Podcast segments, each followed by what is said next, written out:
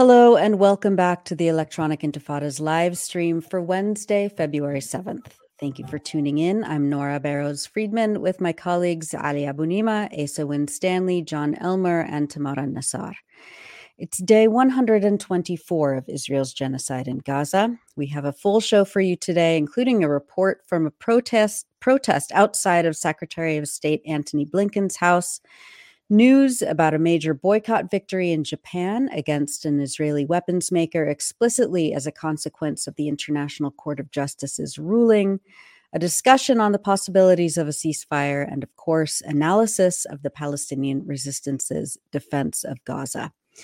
But first, here is the news.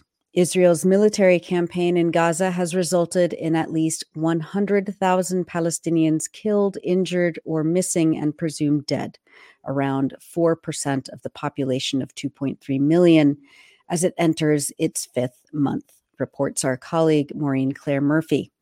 The following is from her latest report. 60% of the more than 27,000 Palestinian fatalities recorded by the health ministry in Gaza since October 7th were women and children.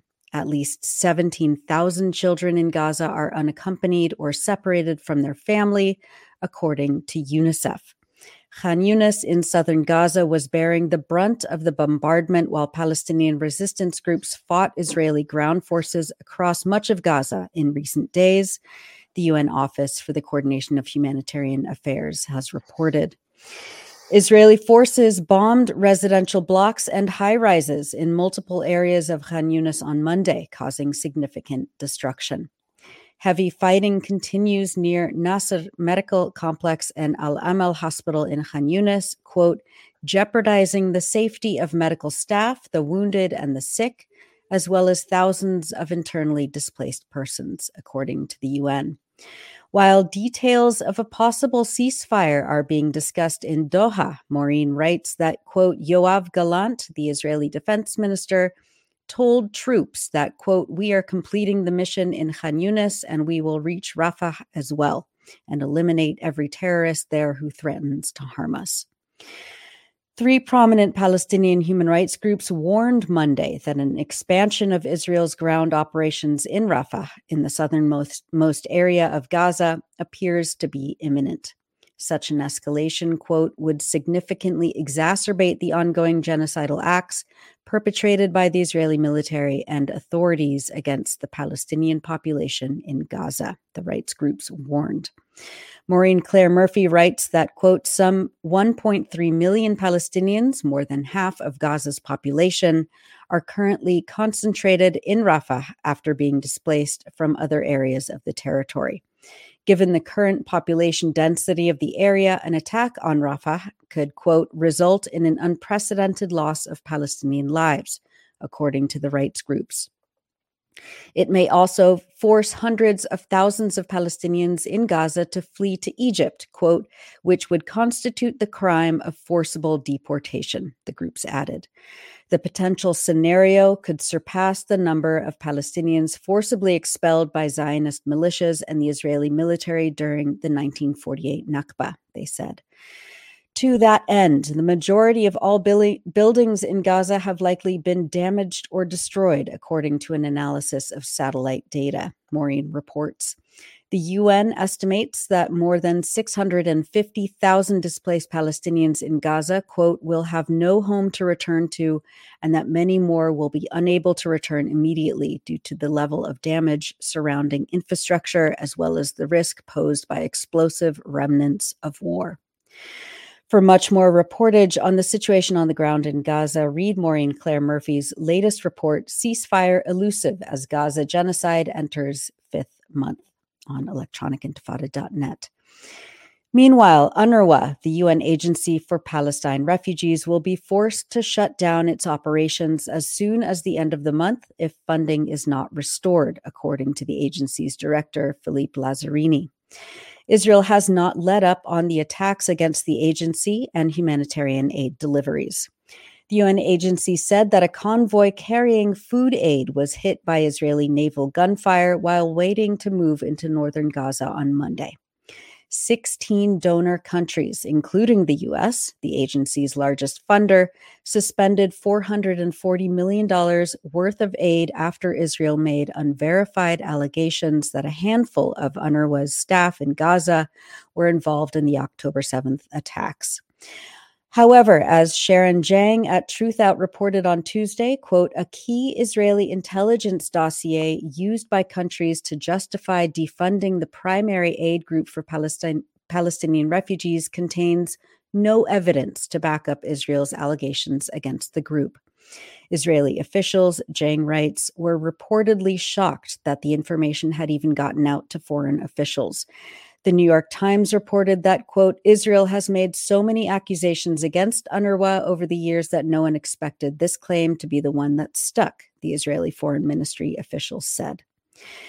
Our colleague Michael F. Brown writes that, quote, Israel has long sought to disrupt and destroy UNRWA, the UN agency established in 1949, specifically to protect the Palestinian refugees expelled by Israel during the Nakba. UNRWA provides essential health and educational services to Palestinian refugees in the occupied West Bank and Gaza Strip, as well as in Jordan, Lebanon, and Syria. Israel's long held intention to destroy UNRWA was revitalized late last year when Israel's foreign ministry privately laid out plans to push the agency out of Gaza altogether, Michael F. Brown writes. Maureen Claire Murphy, in her report for the Electronic Intifada last week, writes that, quote, Palestinian human rights groups warned that the suspension of funds leading to the halt of humanitarian aid in Gaza could constitute complicity in genocide. This is particularly so in the case of the US and Germany, two of UNRWA's primary donors. The Lemkin Institute for Genocide Prevention said that the decision to, to suspend funding, quote, represents a shift by several countries from potential complicity in genocide to direct involvement in engineered famine. The Institute added that, quote, it is an attack on what remains of personal security, liberty, health, and dignity in Palestine. The UN Agency for Palestine Refugees is the largest provider of humanitarian aid in Gaza, where the vast majority of the population depend on it for their sheer survival, UNRWA said last week. Two thirds of Gaza's population of 2.3 million are refugees registered with UNRWA. More than 150 UNRWA staff are among the some 27,000 people killed in Gaza since October 7th, and more than 140 of the agency's facilities have been damaged or destroyed, including its Gaza City headquarters. And that was from Maureen Claire Murphy's report. Funding freeze could halt UNRWA operations by end of month. And for more, read Michael Brown's in depth analysis States gutting UNRWA are complicit in genocide, both on electronicintifada.net. And an update from a story we covered last week on the live stream. On last Wednesday, Wednesday's show, we were joined by our friend Leila El Haddad, who talked about her role testifying as one of the plaintiffs in a federal case brought by Palestinian Americans against the Biden administration over complicity in Israel's genocide. The judge issued his ruling last week, and even though he dismissed the case on jurisdictional grounds, explaining that the court lacked power to resolve a matter of foreign policy, he did acknowledge the quote, undisputed evidence that Israel's ongoing siege against Palestinians in Gaza is, quote, intended to eradicate a whole people and therefore plausibly falls within the international prohibition against genocide. U.S. District Judge Jeffrey Wright White called it a rare instance where, quote, the preferred outcome is inaccessible to the court quote, it is every individual's obligation to confront the current siege in Gaza, the judge wrote. And Catherine Gallagher, senior staff attorney with the Center for Constitutional Rights, said that, quote, while we strongly disagree with the court's ultimate jurisdictional ruling, we urge the Biden administration to heed the judge's call to examine and end its deadly course of action.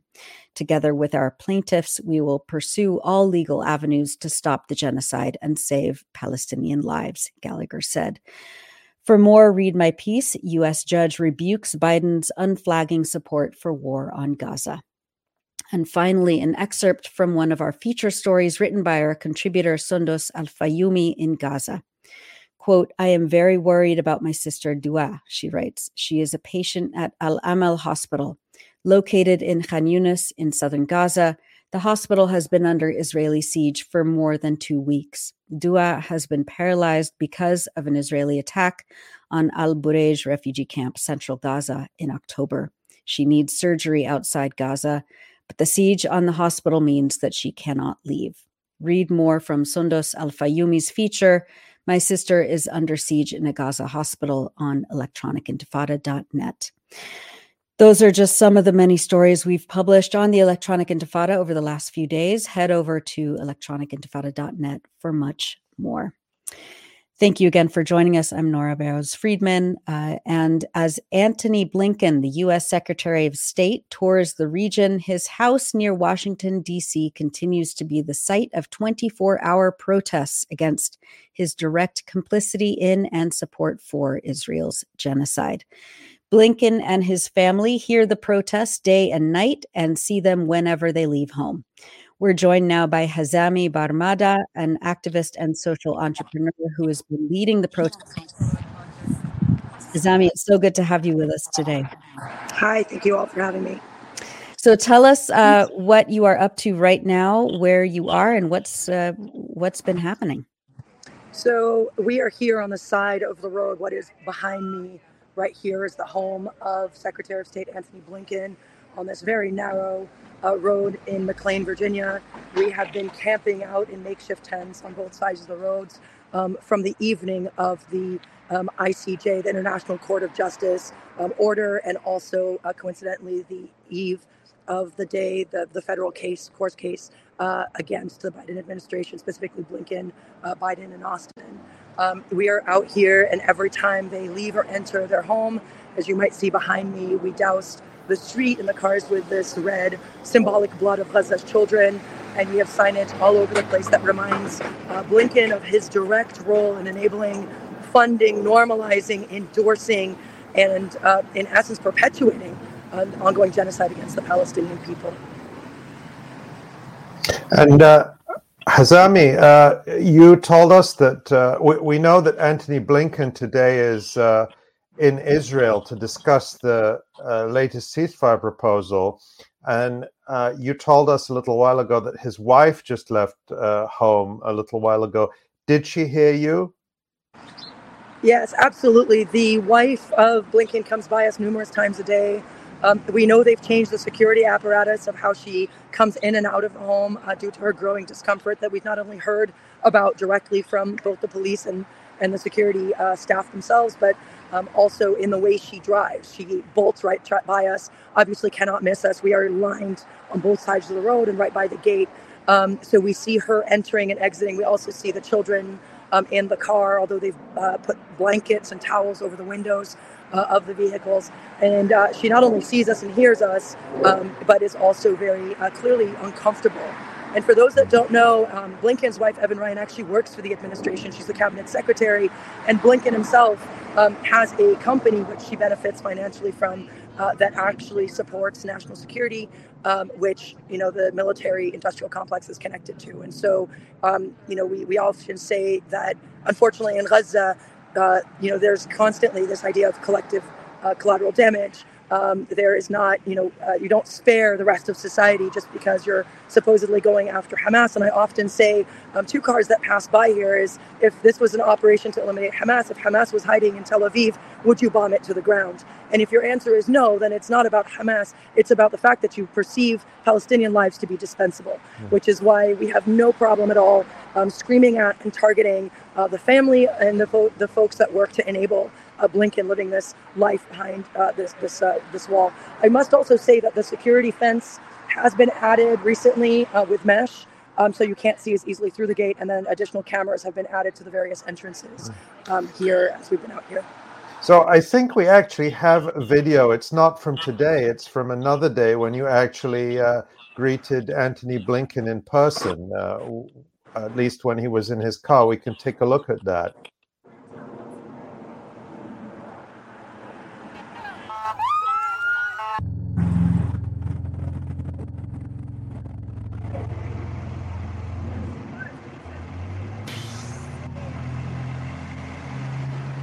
Now he can clearly see you. Oh, there you go. There goes the, the, the blood. You must have a significant uh, budget for red paint. we have a lot of amazing volunteers who actually make this paint for us. The paint recipe itself is one of the most asked about questions that I get um, on my social media. Um, we uh, mix it with tempera paint, which is all washable and food coloring and cornstarch. So it is not only um, edible, but also safe uh, to use, which is important just from a, a, ability to continue to do this type of action. We've actually seen Blinken numerous times. Uh, the, the video you just showed is uh, right before his last trip to Tel Aviv.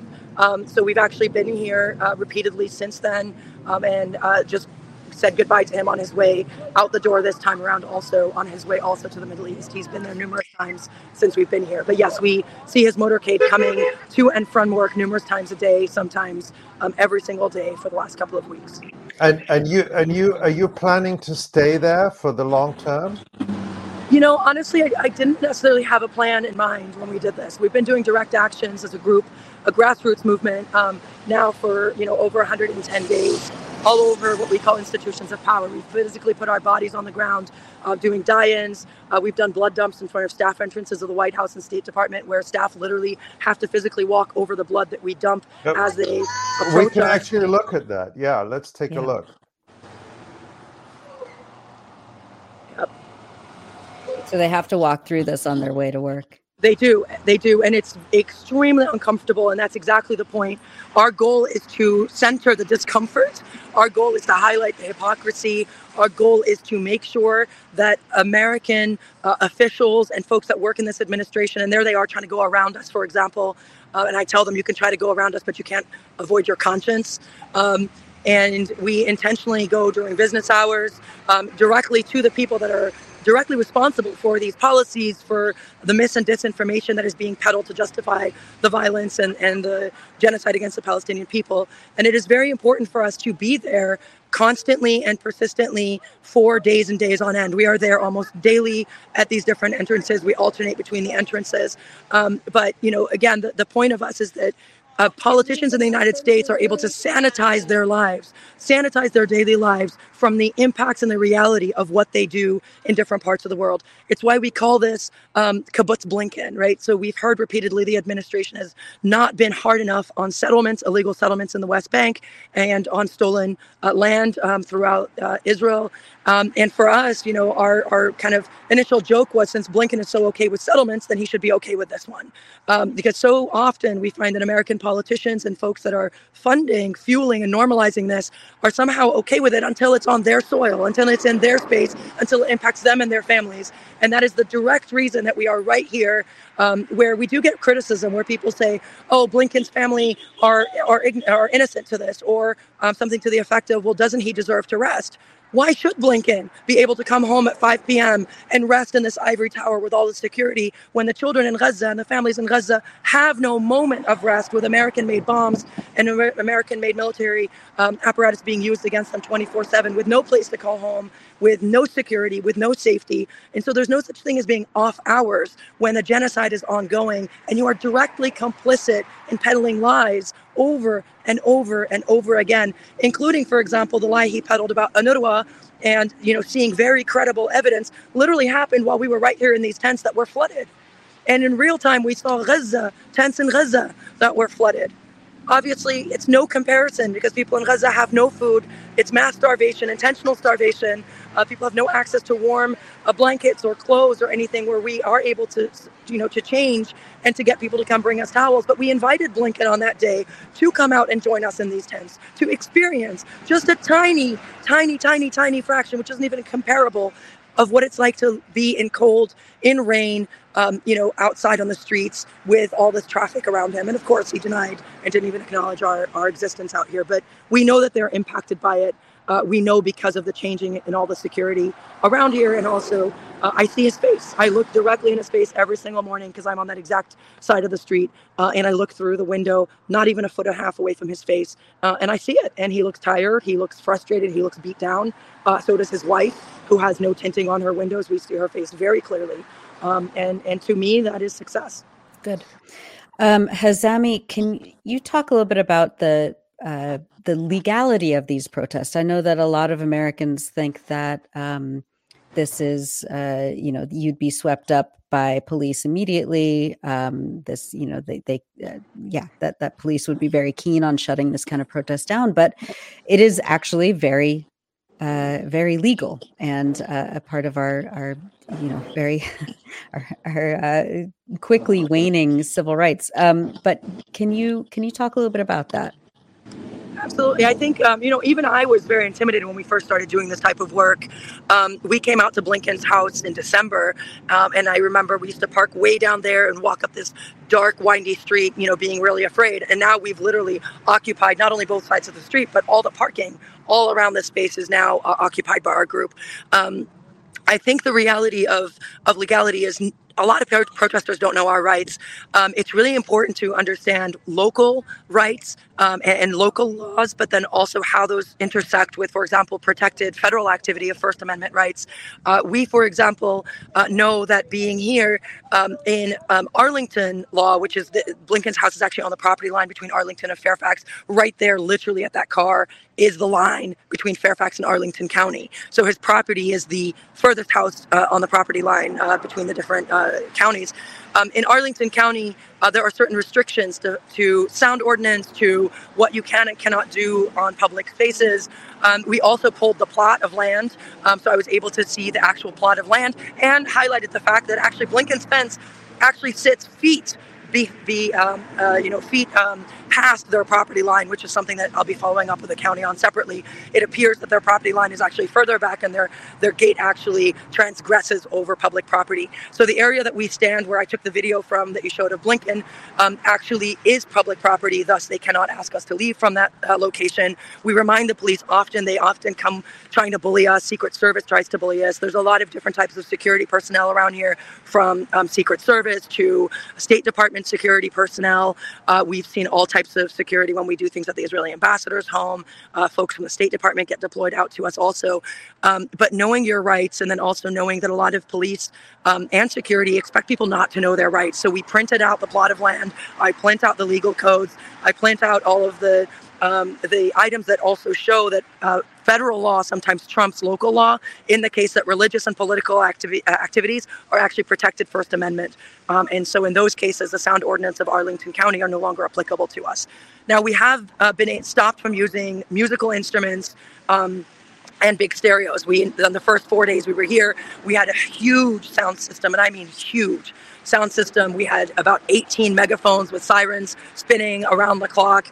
Um, and we know it drove them absolutely crazy because the neighbors four houses down, who are actually all very supportive of us, um, came and told us that their entire house was shaking um, from the sound. Now, that we were uh, told that we can no longer do because of a state law in Virginia that's unfortunately very vaguely written. And we are working with an expert team of lawyers now to try to understand because it says you cannot disturb, and I quote, tranquility of house what does tranquility of house mean? How is that defined? Um, and again, we push back often and say, why is it that people here can live in tranquility of homes protected when again they commit atrocities? So we use our voices, which is my why why my voice is pretty, uh, uh, you know. Uh, uh I don't know how to even say that in English. of uh, course, yeah. Doesn't work well. Uh, but, uh, you know, um, we continue and we have a lot of people that come out through the day and through the night honking their horns um, coming to scream with us. And so you know in unison when you have 30 40 50 people yelling facing a house it still delivers a very strong message without the sound equipment. Well it's it's really incredible. And i want to say from my personal perspective and this is this is why we were so keen to have have you on today and and let people see what you're doing I can, I can think of almost nothing else that is more important than what you're doing right now. Everything, people. I mean, let me let me be clear. All of the demonstrations, the rallies, uh, the activism, contacting representatives, it's all important.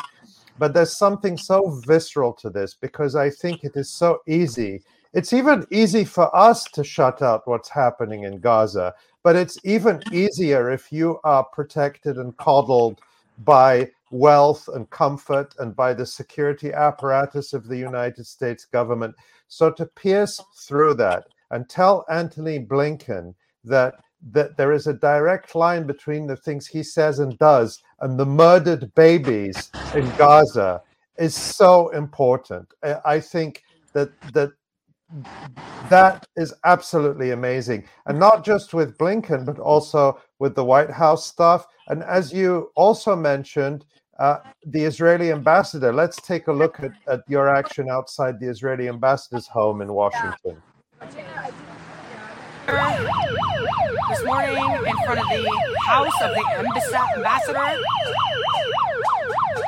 of Israel to the United States.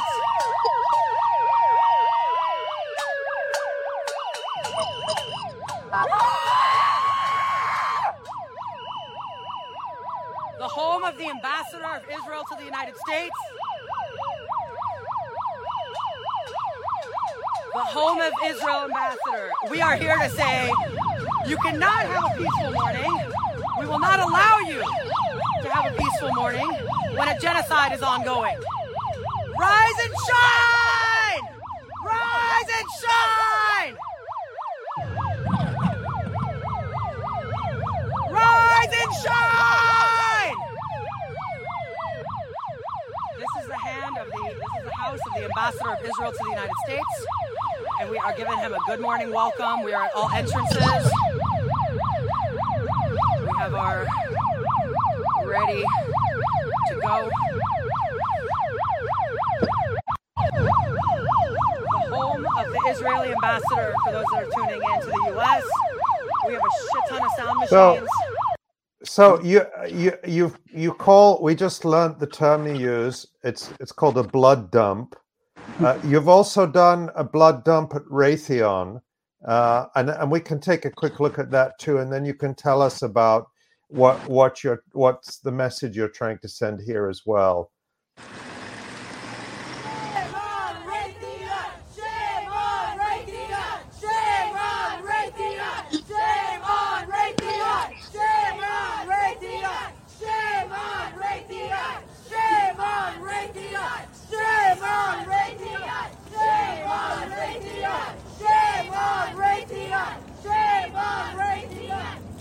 So that's uh, Raytheon is uh, is uh, is the weapons maker, and so you're also you're so you're hitting the U.S. officials, the White House staff, the Israeli uh, ambassador's home, and the weapons makers like Raytheon. I have a question. Do you take requests? Can, can, can I can I send you a list of because I'd like to see I'd like to see a blood dump at the German embassy. Can that be arranged? Am, am I allowed to take requests? We, uh, it's funny. We actually have done quite a bit of stuff that is not yet uh, not public. Um, okay, all right. We've done them at the uh, we've done them at all the weapons manufacturers, um, Elbit Systems, um, Boeing, uh, Raytheon. Interestingly enough, also a lot of these weapons companies have no signage. Uh, we've done it at AIPAC. There's not a single sign in front of the American Public Affairs Council that has any signs. We there did what we call dirty money, where we dumped, we threw fake money in the air and started spraying blood all over it, blood water. Um, we also have done them in front of Facebook and Meta, their offices in downtown DC, in front of Google, um, in front of Microsoft, who are all complicit with providing technology to support the apartheid and illegal occupation in both the West Bank and the atrocities in Gaza through spying. Um, and so we we have done these and we continue to do them. Uh, we are taking we do take some requests. We are additionally starting to target more homes um, in residential neighborhoods. Obviously, there's a bit more trickiness to you know the fact that these are very uh, thin roads. And I'm just going to let you see how close our tents are to the main road. This is the main roadway, and you can see huge trucks coming by, and these are our tents uh, where we sleep. And so um, you know we obviously try to make sure that we keep our people safe at all times. Um, while doing these actions. And I'm just going to let you, uh, you know, see this. But yes, if we we are hopefully going to continue to target um, additional people. Again, this is the signage. This is his entrance exit of his home, and this is directly what his he sees. Bloody Blinken, Secretary of Genocide.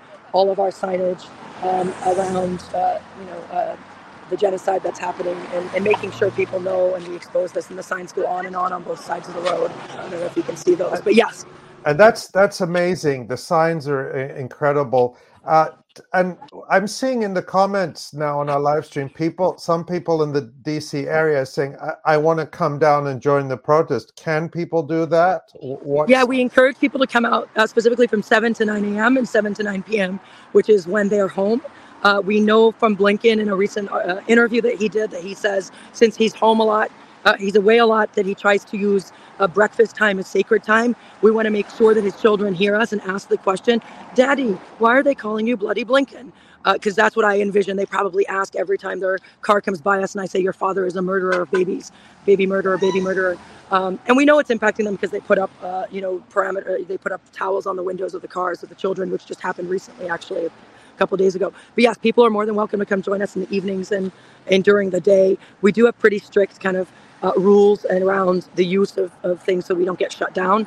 Uh, but we encourage and welcome uh, folks that are willing to come. And uh, again, uh, you know, we, we push the boundary of legal protest um, and staying within the constitutional yeah. our constitutional rights and what's legally available to us. Um, and that's how we've been able to continue to do this. And, and you want people, and, and you also want people to stick to the to the basic message. What is that Correct. message? What what are the Correct. slogans that you're you're uh, uh, yeah, so we're really um, anchored right now in the ceasefire first and foremost. But frankly, a ceasefire should have happened one, two, three weeks in. At this point, when you've destroyed the, a huge majority of the living um, situation in, in Gaza, ceasefire now seems increasingly obsolete. Although we want the atrocities to end, we want the violence and bombing to end. We also are asking um, Blinken to stop unconditional aid to Israel, to do a human rights audit on Israel, um, to exercise and look into uh, the Leahy law and the application of violations of human rights rights and how uh, countries are not supposed to be eligible to receive aid under our, our legal system um, if they commit atrocities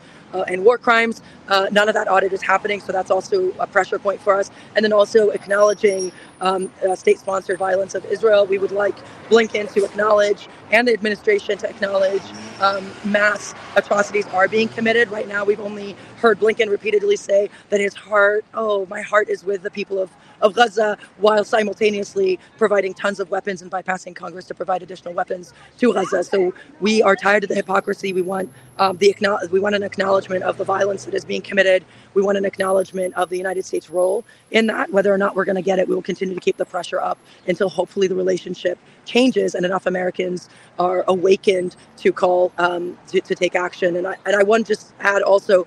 Uh, to date, we have given also 23,000 flyers out all around DC that talk about what is happening on the ground uh, with links to resources and information, calls to action, and just kind of an overview of what's happening. We fly our cars. Uh, we attend, um, you know, uh, you know, over the holidays we attended Christmas uh, markets and handed these out to strangers. We're trying to meet people where they are outside of the echo chambers of social media, which we know um, curates content based on what you're already interested in. And so that's why it's extremely important for us um, to meet people where they're at, to flyer, to advocate, to be in the streets. We have a lot of cars stop here and ask us questions. Um, what is happening? Whose house is this? Why are you here? That is an opportunity to educate more people to realize that their tax dollars are being used to do this. There, no one's an innocent bystander if you are an American taxpayer, and everyone has a role to play. And we saw that type of pressure work during the Vietnam War, during segregation, during apartheid in South Africa, and that's what pressure we're trying to build. Hazami Barmada, thank you so much uh, for joining us from outside of Blinken's uh, fortress there in the DC area. Uh, we would love to have you back on um, and follow these protests. Uh, hopefully, you won't have to be doing it much longer. Hopefully, uh, a just um, ceasefire and an end to this uh, genocide and a lasting, just resolution um, will will happen soon. So thank you so much for all that you're doing and for being with us on the EI live stream. Thank you so much, and please give our greetings and thanks to all of your comrades there. We really appreciate what you're doing. Thank you so much. Thank you guys for having me. Thank really you. appreciate it. Appreciate you. Thank you. Wow. Well, that was uh, that was a mood lifter. Um, I mean, it's really, you yeah. know, I, I, just have to say, when I saw some of those clips circulating, yeah. it, it, just made me feel like, you know, I, I've taken part in the, in protests before, and it it is very empowering. I remember during the uh, back in 2009, after Operation or 2010, it was a few months after Operation Cast Lead, so called, one of the first big massacres. Ehud Olmert, the Israeli prime minister, came to the University of Chicago, and I took part with several dozen people in a protest and disruption. We got up one by one, and we we made it impossible for him to speak. And it felt so empowering yeah. to, that they are confronted with the their crimes. Uh, and I see people saying, you know, they're psychopaths, they don't care. And I think a lot of them probably are psychopaths. But I still think that confronting them with their crimes uh, is important. It's what we can do. Uh, and I just I just found those videos to be so powerful. And other mm. people see them; they circulate around the world, and it, it just it it's so important that they are not insulated from the uh, reality of their crimes. That's right. Yeah, that there are consequences for for their crimes, and that they should not know peace. Um, you know, when when they are helping carry out a genocide. Um, Ali, uh, speaking of consequences, um, you wrote a couple of pieces uh, very recently about the um, economic consequences that businesses um, who are either Israeli owned or do business with Israel uh, are facing because of uh, public revulsion around the world to Israel's genocide. Can you give us a sense of, um, you know, what uh, what's happening, uh, for example, uh, with um, let's see, the Japanese corporation Itochu um, taking a decision to end its partnership with the Israeli weapons maker Elbit by the end of this month. Um, yeah. yeah. Yeah, so we can start there. There's actually a lot to talk about, but let's start yeah. with uh, uh, Itochu. This is one of these Japanese firms that most of us have never heard of, but it is a conglomerate that um, is involved in everything from textiles to consumer goods to mining to aviation uh, and probably owns a lot of companies and brands we have heard of. So this is a huge company. And they announced uh, just this week that they are ending an agreement with Elbit Systems, which is Israel's largest private weapons manufacturer and which has made many of the weapons that um, that uh, Israel is using now in its genocide in Gaza. And uh, Tsuyoshi Hachimura, the chief financial officer at Itochu, said that the partnership with Elbit was, quote, based on a request from Japan's defense ministry for the purpose of importing defense equipment for the self defense forces of Japan necessary for Japan's security and is not in any way related to the current conflict between Israel and Palestine. In other words, their agreement pre existed the genocide. It was actually an agreement signed in March of last year. Mm. And at the time it was signed, the Israeli ambassador hailed it as evidence of, quote, deepening relations between Israel and Japan, relations that are based on mutual interests and shared values, end quote. But the decision to end the relationship taken by Itochu clearly is related to the genocide in Gaza. And this is what uh, Tsuyoshi Hachimura of, uh, of the company said. He said, quote, taking into consideration the International Court of Justice's order on 26 January and that the Japanese government supports the role of the court, we have already suspended new activities related to the Memorandum of Understanding with Elbit and plan to end the Memorandum of Understanding by the end of February. So that's extremely significant. It is, um, and uh, and it, you know, uh, what do you like?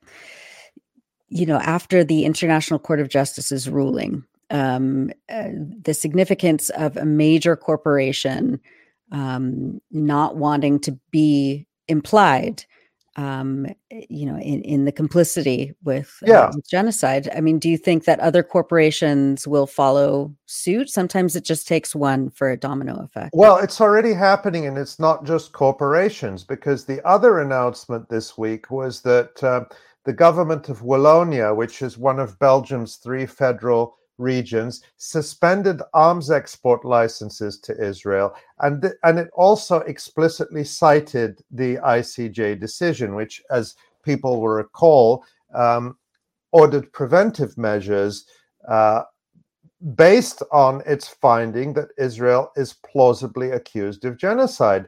And I think that it's one thing for people to be critical of Israel, but when you have the world's highest court uh, coming and saying, we think that there may well be genocide here, now all of a sudden people are saying, well, what are the legal consequences for me or for my company? And I don't want to be mixed up in genocide. Right. So there is also a history. I think there's a context here, which is that uh, key rulings in the from the International Court of Justice in the case of Namibia, and this is going back now to the uh, early and mid 1970s, and South Africa's apartheid had that effect. Those rulings, even though, you know, as we've said, that um, the International Court of Justice by itself cannot enforce its rulings, they don't have a, a world police force that can go out. These rulings, nonetheless, have a significant impact because they uh, they place a legal responsibility on others. If you'll remember, Nora, when we spoke to um, uh, legal expert Susan Akram and Michael Lynk about the ICJ ruling, they both predicted that these sorts of decisions would start to follow. Right. We also saw this week um, the uh, foreign minister of Spain, actually, just yesterday, told uh, Al Jazeera uh, that um, the uh, that that Spain has had frozen arms exports to Israel actually since October seventh.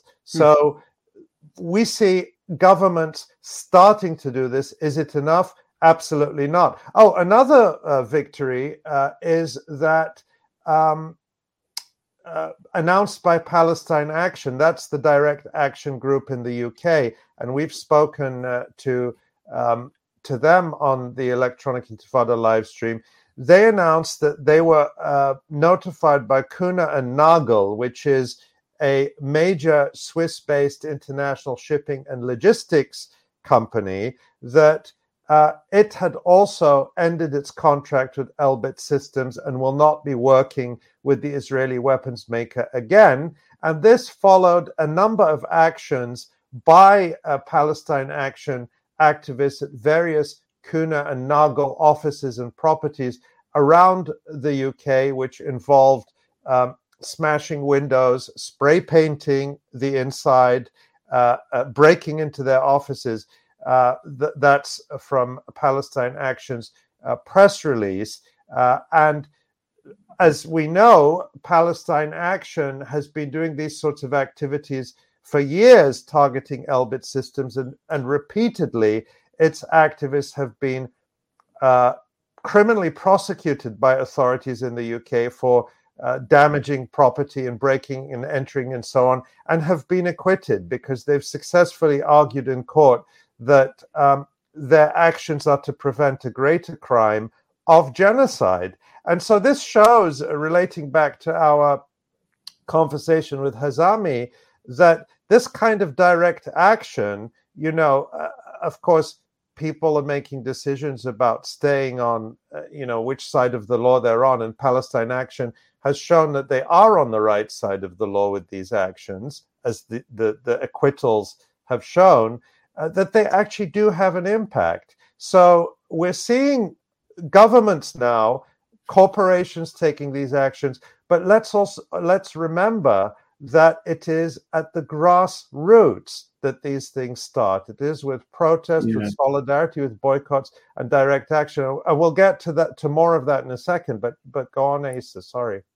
No, it's okay. Um, I, I, yeah, I just wanted to make the point about the, this um, Japanese conglomerate, which I also had, had, not heard of, but it is, uh, you know, this massive, massively important um, global conglomerate. It's, you know, I read it's in the Fortune 500. Uh, Itochu. I mean, there's two points to me about the significance of this. Is um, first of all, as you mentioned, the uh, impact of the ICJ ruling. Like we see that already. And you know, we mentioned when we've had these discussions before about the impact of the ICJ uh, ruling that Israel is plausibly uh, that South Africa has a plausible case that Israel is carrying out a genocide in the Gaza Strip, um, and that Israel must stop those actions. Um, there were people, you know, understandably, who got frustrated with the ICJ that it didn't explicitly use the word ceasefire. Um, although, I mean, really, the implication of the only, uh, as as the South Africans said afterwards, the only way the the ruling can be implemented um, is through a ceasefire. Um, but we're now we're starting to see the material benefits of that ruling. You know, already in these examples you've you've laid out there and in in your new article, I think it's really important. And this is, I mean, we've you know we've all been reporting, all, all three of us have been reporting on the BDS movement um, for many many years, and you know, especially since the Palestinian uh, call for BDS in 2005. And I, I, I mean, I don't know about you two, but I can't remember a time ever. I mean, there may be one that I can't recall, but I can't remember a time ever when there's been a BDS. I mean, there's so many BDS victories we've, we've reported on so over the years, but I can't remember a single time when one of these corporations explicitly said, "Yeah, this is about Israel. This is about these issues. This, this, this, this is um, a result of what is happening to the Palestinians. And, and they're not they're not even you know even this they're not necessarily doing it in a particularly moral way, um, but they are explicitly confirming it is because of this, and the, and that protest does make a difference. Because normally they try and get out of it and say, well, it's it had nothing to do. Sometimes they've explicitly said the opposite. Oh, it had nothing to do with the protesters. Um, right, it was just a contract commercial. issue. Yeah, yeah. yeah even when we know it did. Yeah, right, even when we right. know Even did. though we know that it reality it did. But I, I, can't remember this ever happening before where they've explicitly said, yeah, this is because of um, you know, we support the the Japanese government supports the work of the ICJ of the World Court. Yeah. That's such a good point, Asa. I mean, you know, boycott, divestment, and sanctions, or BDS activists have always said, you know, it's nice when companies acknowledge uh, that they're leaving Israel or boycotting Israel or ending business in Israel. And there have been big companies that have done that as a result of campaigns.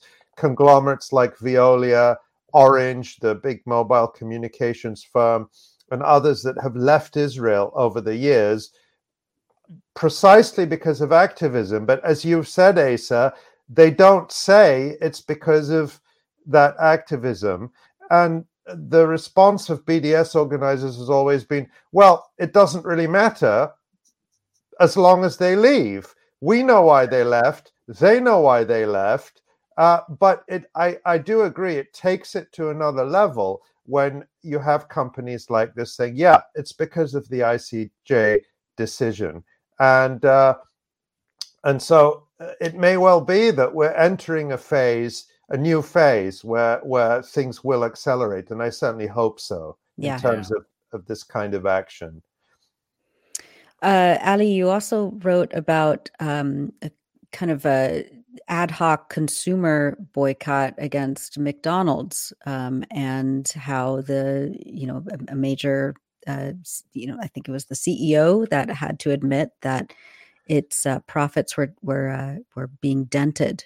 Um, right. Yeah. So this is a really interesting story because uh, McDonald's Corporation, and we all know uh, who McDonald's is, um, they held their quarterly uh, sales call or their quarterly call with investors earlier this week, and they acknowledged that they have suffered a significant loss of sales in the Middle East uh, since the start of the genocide in Gaza, and not just in the Middle East. They were quite explicit in saying um, that uh, it's much broader than that, and it's particularly in uh, places where there are large uh, Muslim consumer markets, including, and they cited specifically Malaysia and Indonesia. Indonesia, of course, is the world's most populous Muslim majority country. Um, but they also say, and this is, uh, I'm quoting Chris Kempczinski, the CEO of McDonald's, he says, in a country, for example, like France, that has a larger Muslim population, we are seeing some impact. Uh, and he's, he noted that in France, the drop in sales quotes depends very much on where the restaurant is located and if it's in a Muslim area.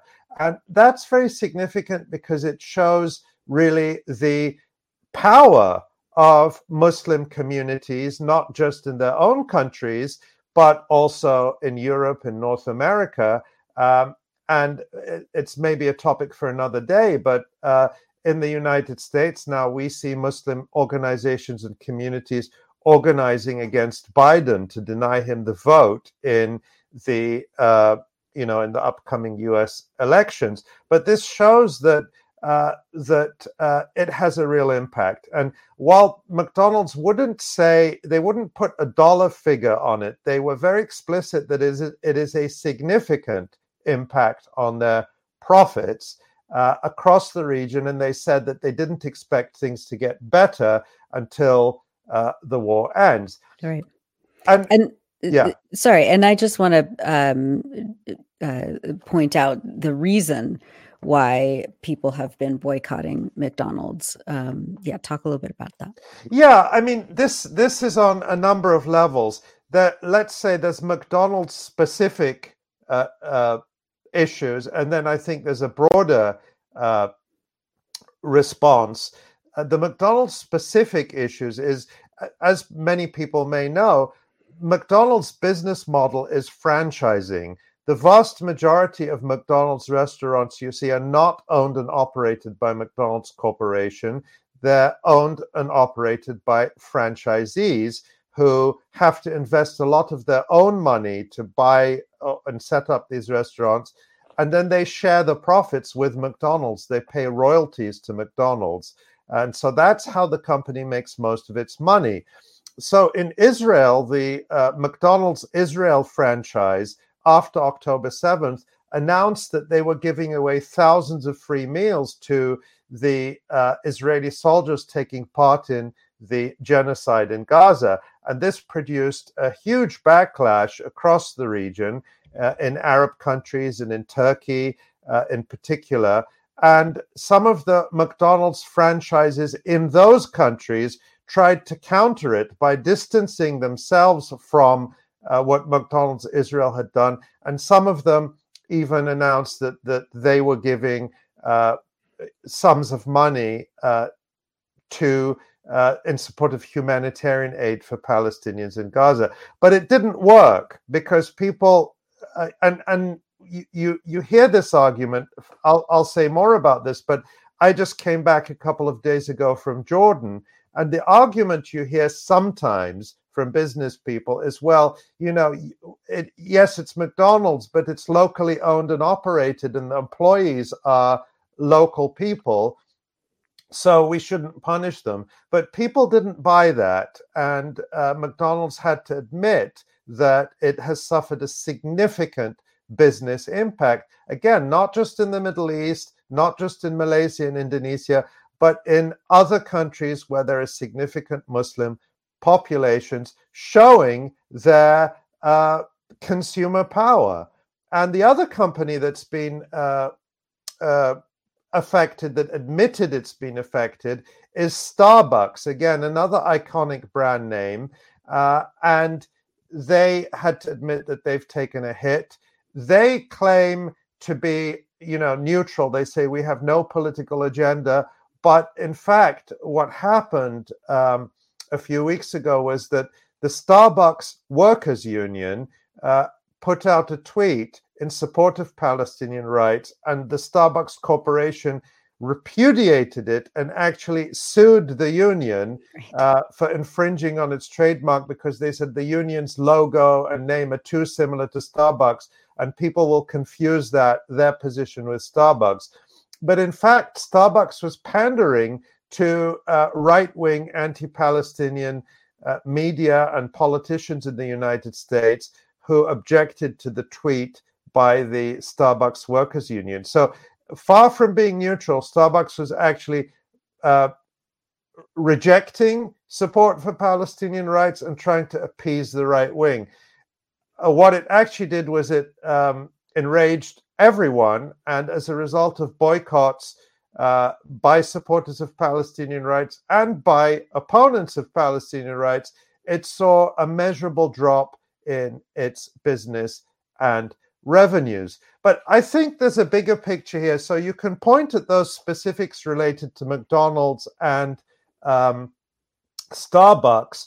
Uh, but I think what's mostly driving this is a general revulsion at the role of the United States and the West.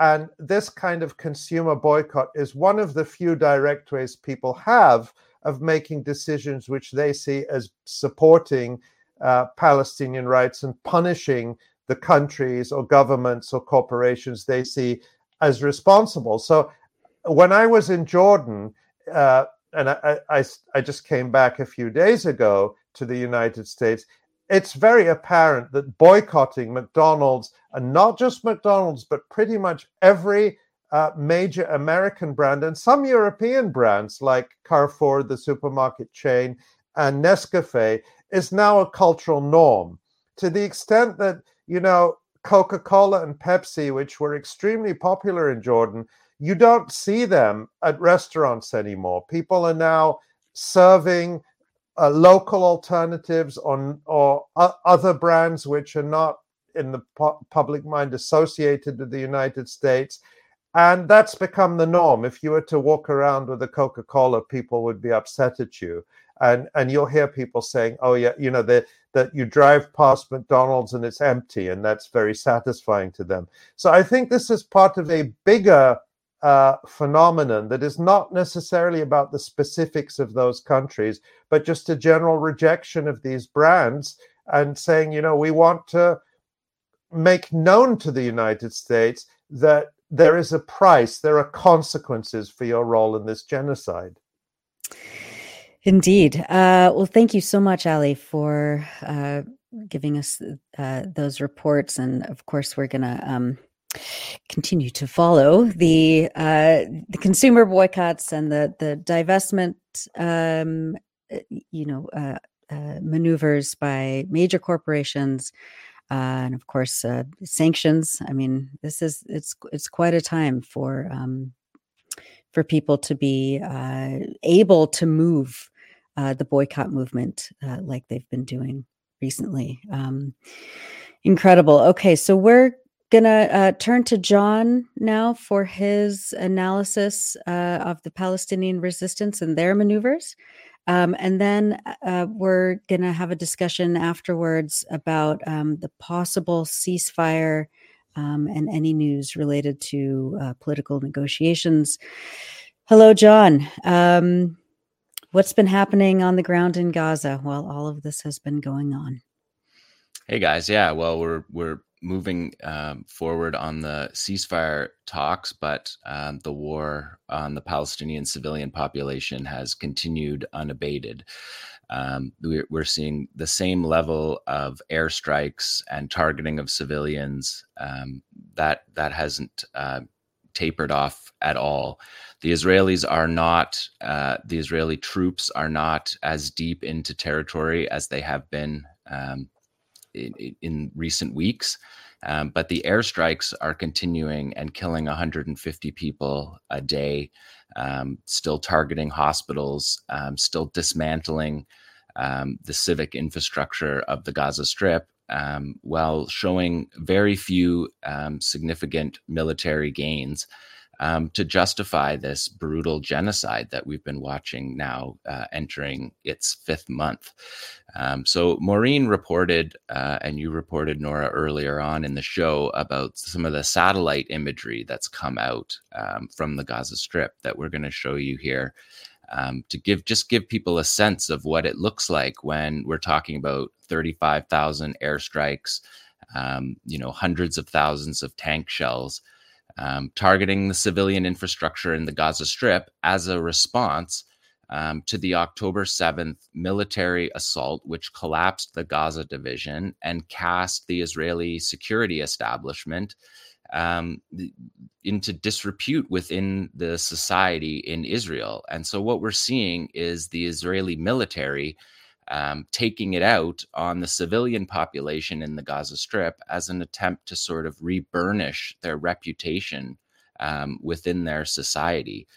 Um, and so, what we're looking at there is a map of Gaza um, from the north to the south. Um, and and largely what we're seeing there is targeting. Uh, this is satellite data from the 17th of January, so it's actually uh, two weeks old. It's from the middle of of January, um, and so it's been added to uh, in this time. But maybe we can scroll through some of this, Tamara, and see uh, what it is that we're looking at because um, the uh, Guardian has taken some of this um, satellite imagery that was available um, and sort of dug down into what we're looking at um, for the total destruction of the Gaza Strip more than 200,000 uh, housing units destroyed. Um, and so uh, we, we, we've seen this kind of destruction in various ways. Um, but to see it overall on these maps um, is really astonishing. Um, and it's coupled with um, Israeli videos um, of their demolitions. Um, and so what we're seeing is a comprehensive attack, a systematic dismantling of civilian life in the Gaza Strip. And we know that that doesn't match uh, Israeli estimates of the dismantling, what they're saying is the dismantling of the Qassam brigades and Hamas in Gaza um, where Israeli and American intelligence estimates put the degrading of the fighting force and the tunnel apparatus in the Gaza Strip at less than 25%.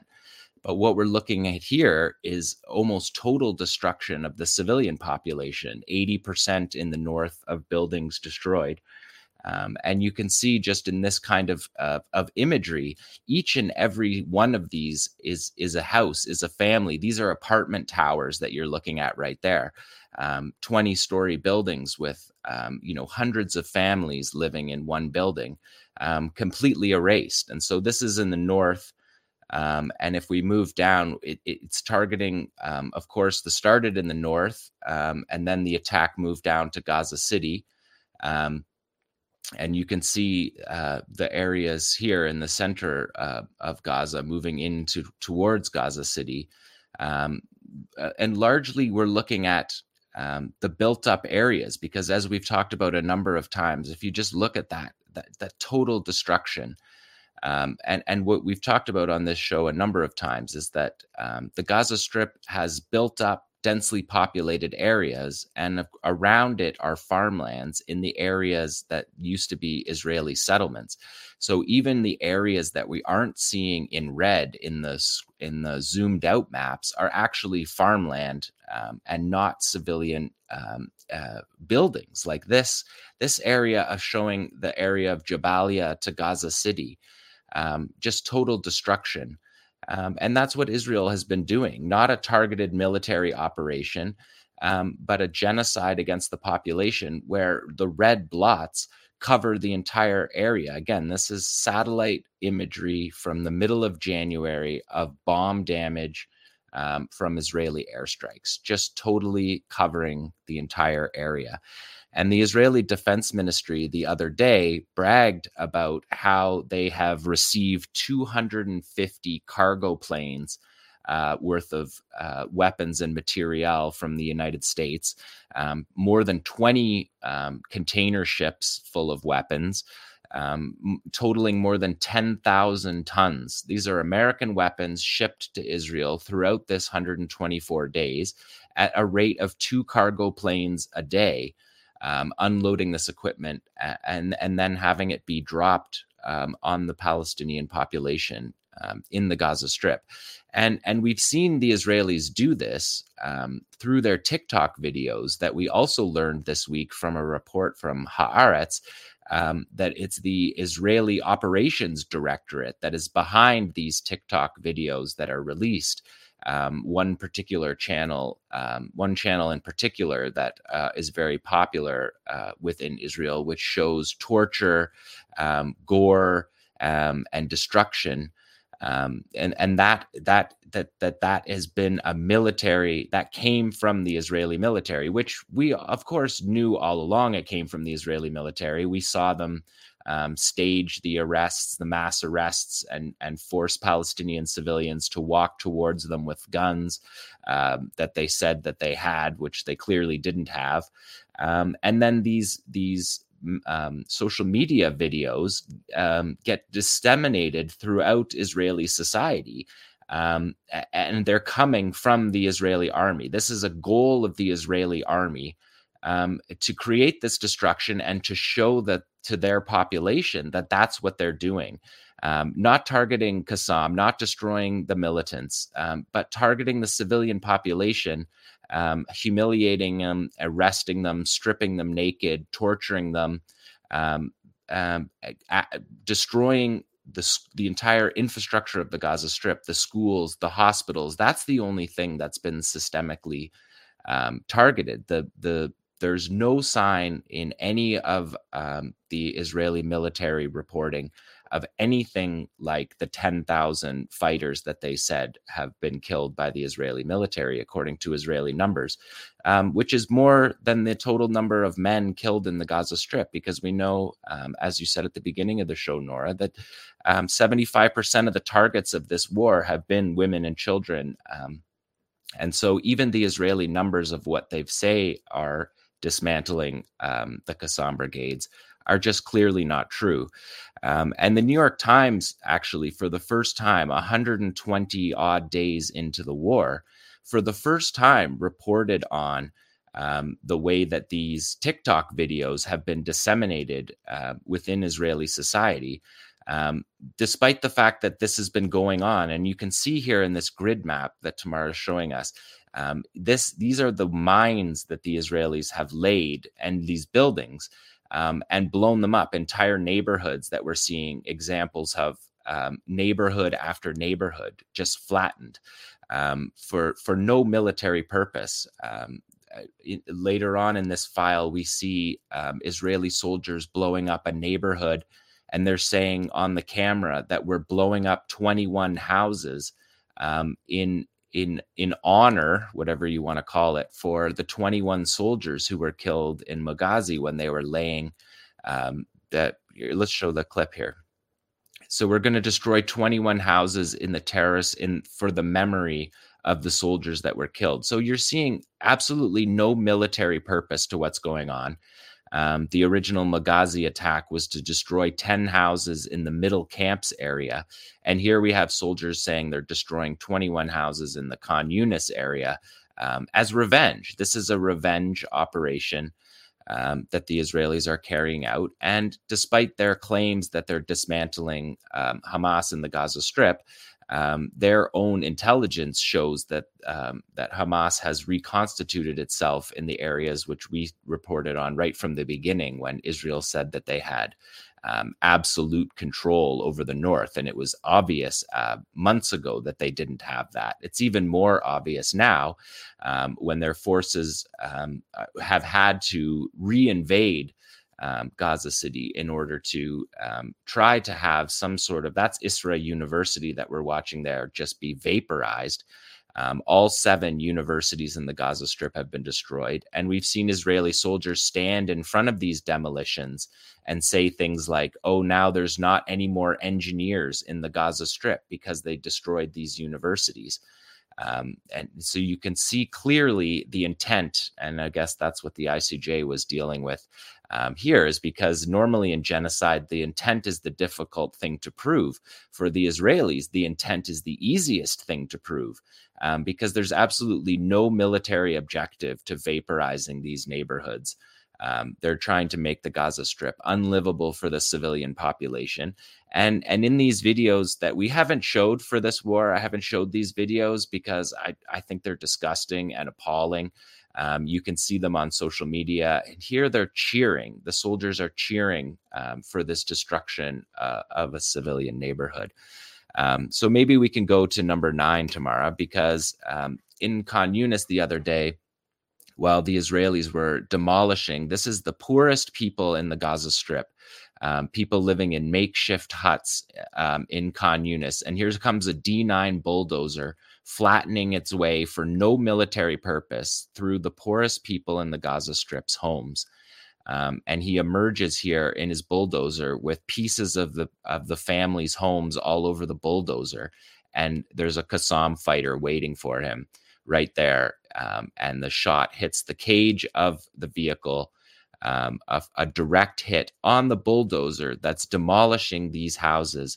Um, what we're looking at for the for the listening audience is uh, ramshackle houses made of corrugated metal um, and sheets and we have a bulldozer, an armored bulldozer provided by Caterpillar. Speaking of boycott, which is in Illinois, just a few miles away. The United uh, States Caterpillar company, company here, yeah. and then you can see this fighter, literally two fighters, because we have a cameraman and a shooter. Um, standing right in front of the the the vehicle, the D9 armored bulldozer, and then escaping back to their base through the tunnels. Um, so I just wanted to show that one video. Uh, how, how, do you think the bulldozer crew uh, came out? That, that is for sure two fatalities. There's no question. You can see um, the weapon, which is an 85 millimeter tandem charge. You can see it detonate twice. Um, once inside the cab. Um, and so Israel did uh, acknowledge two killed um, in in Khan Yunis um, this week. But as we've reported a number of times on this program, Israel's not being forthcoming with their casualties. Um, and despite the fact that they said that they were going to report every day on their casualties, they haven't been doing that in the new year. Um, and they're doing it largely to cover up these kind of um, you know these kind of morale they're trying to keep the morale in their forces up long enough no but but uh, Jon, Jon, when the when the israelis do announce deaths like this they they say that these uh, soldiers died in combat defending israel. Does that look like combat to you? No this, this is I, I can't stress enough that this is the poorest section uh, of the gaza strip um, the most impoverished people who are living here with corrugated metal housing. Um, and you have an Israeli military that decided one morning that the target of their day's operations are going to be to flatten um, to flatten this makeshift camp. Um, and and honestly, that video is one of the most um, just straightforward street justice videos um, that we've seen uh, in this war. The way that that bulldozer has people's homes um, hanging off of it at the moment it's struck by the Palestinian fighters. I just wanted to show that um, in, in in context of these destruction of the satellite imagery of destruction. Which makes it difficult because when we show the satellite imagery, it's all splotched with red, um, and it's hard to understand what we're looking at with the, the, the totality of the destruction. But this video here shows you what it looks like. This is one of the ways that they demolish houses. They they demolish them sometimes with bulldozers, brick by brick, and they show videos of it. They showed one the other day where they lifted the chair out of the house and put it to the side um, while they slowly recorded a TikTok video destroying a house that has no military objective. We watched them blow up that university, Isra University. Um, no military objective. In fact, the schools that the Israelis are blowing up, the United Nations schools and the universities, were used by the Israelis as military bases. So we know that there's actually a no tunnels in those schools because the Israelis use them as a base. We know that they're not being used by the Qassam brigades because the Israelis are using them as a base. And then when they leave and withdraw, which they're doing right now um, in large numbers, withdrawing from the Gaza Strip, um, uh, they destroy as they're leaving. Um, and so uh, we we will show um, more of those uh, uh, coming up. But uh, uh, when we're talking about the ceasefire and what Israel's trying to accomplish, um, I just always want to start these resistance videos by showing that the target of this war is civilians, and we've reported on it for four full months now.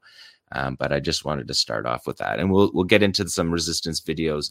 Um, this is from the middle camps area um, of, of, of the Gaza Strip. This is the Bureij Battalion, um, and and we watched this video uh, a few weeks ago. Qassam released this video. This is a fighter with a Yassin approaching a Namer troop carrier that has 12 soldiers in it and hitting it at the front um, where the engine is um, and where the controls are for this vehicle. This video cut off here in the original video that the Qassam Brigade's shown. Um, but you can see in this extended clip that the um, the fighters are firing on the troop carrier to prevent the evacuation. Um, and as the fighter that we watched fire the Yassin is walking away, he says, "This is revenge for my family." God willing. This is revenge for my family. And the other fighter says, Yeah, man. Um, and we didn't see that in the first original video, but Qassam released this extended cut of this. Um, and and I want to just point this out because, and I have been throughout this war, um, of the way that these fighters are honoring um, both their community that they're living in, but also the fighters um, that came before them. And this is a fighter very clearly saying, This is revenge for my family, which is part of the war. Um, and we'll talk about it more in the ceasefire uh, conversations next. But one of the things that one of the officials at the ceasefire said was that um, wanted to have uh, a ceasefire because we're killing their families. That was from a participant in the ceasefire meetings. Um, you know tacitly admitting that the targets of these of this war are the families of the fighters um, and and less the fighters themselves um, and so that's the video from the Bureij Battalion. We saw a couple videos previously from the Bureij Battalion um, where they gave shout outs um, to their military leadership who are from the middle camps. And we saw the one from Shujaiya where um, the fighters left a message in the house that said, um, from this home, we destroyed three armored vehicles. So Palestinians going back to their homes uh, and finding these messages. And we're going to see more and more of that um, as Palestinians do go home, um, which they will do.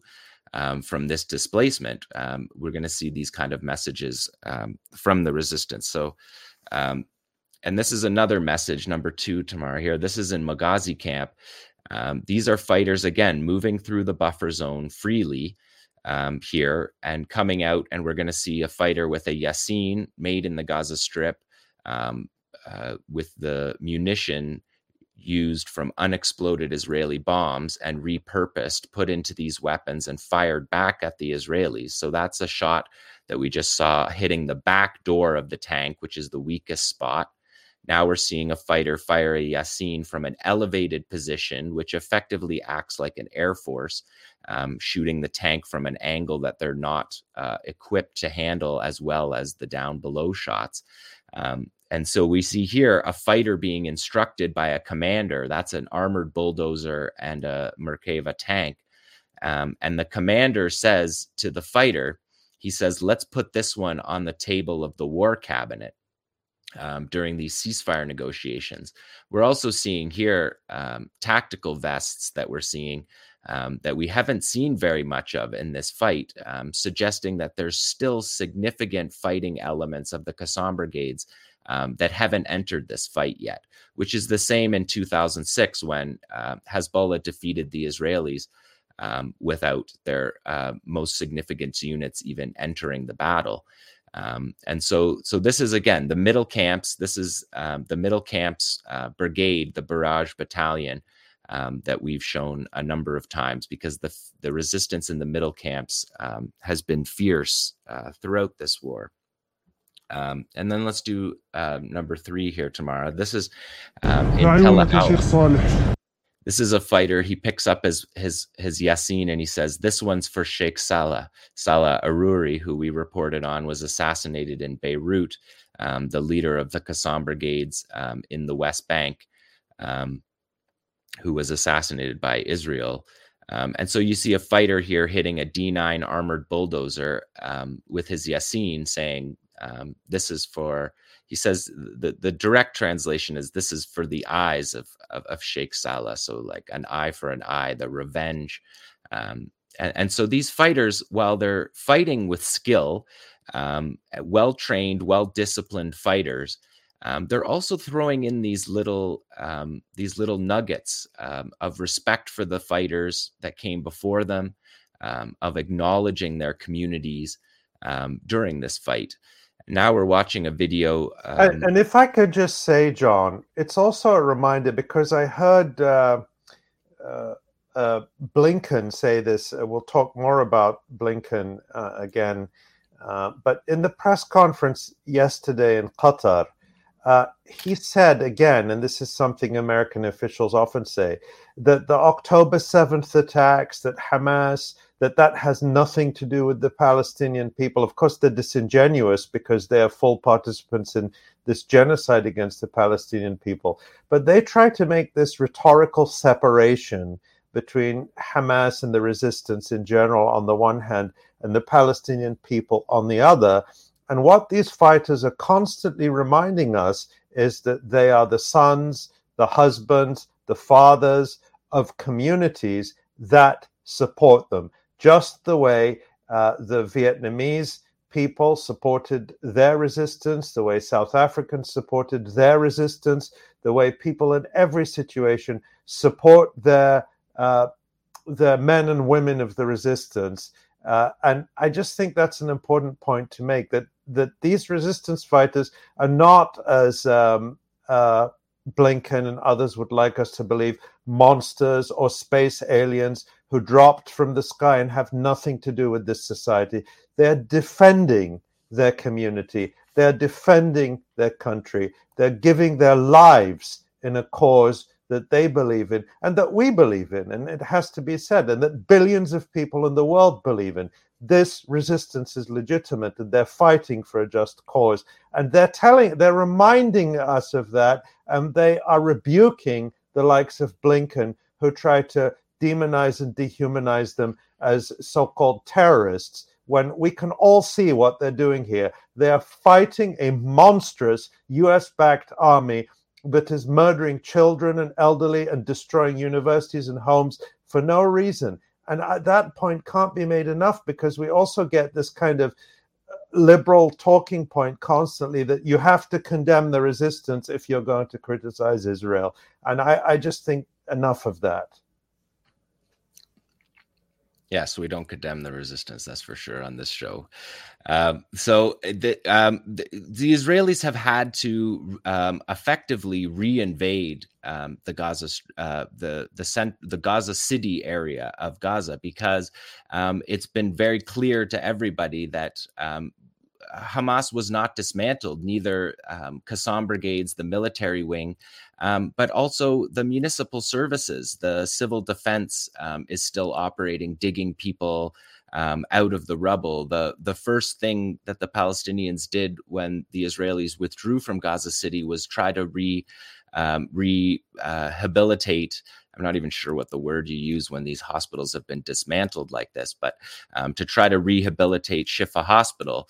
Um, the civil defense, the municipal services, the policing um, in the north still exists, as do the fighters, in such a way that we're able to see these videos responding um, to to claims that we hear um, in the media that w- the Qassam brigades are able to respond and communicate with us through um, these videos. That the um, resistance has been able to um, continue in the north that we've reported on the whole time, but also that the the civilian services, the governance of Hamas, um, which is also part of the people, is still um, in, intact. And part of the the ceasefire negotiations um, are to address that the fact that Hamas is still um, able to carry out these municipal services um, despite the blockade, the starvation, the man-made starvation in the Gaza Strip um, that the, the that Israel's military objectives um,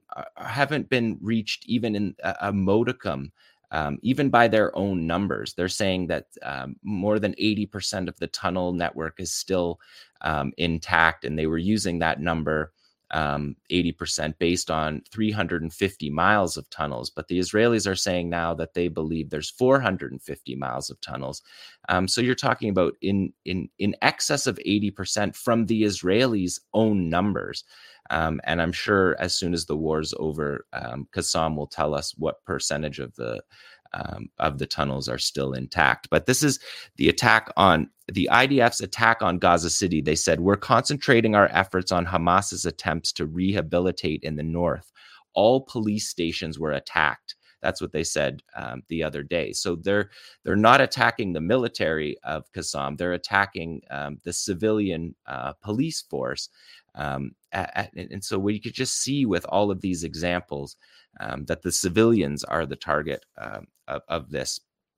Um, so let's do number four here Tamara. We can see um, in Gaza City where it took three divisions of the IDF to take um, originally to move into Gaza City. Here we see fighters from the Qassam brigades moving through the city, passing their Yassins in order to get between buildings um, that have been the walls have been blown out of by the Israelis in order to uh, reach this Merkava 4 um, Israeli tank from above, which is um, they were down on the ground floor, and we watched in the video as they climbed up um, to get an elevated shooting position.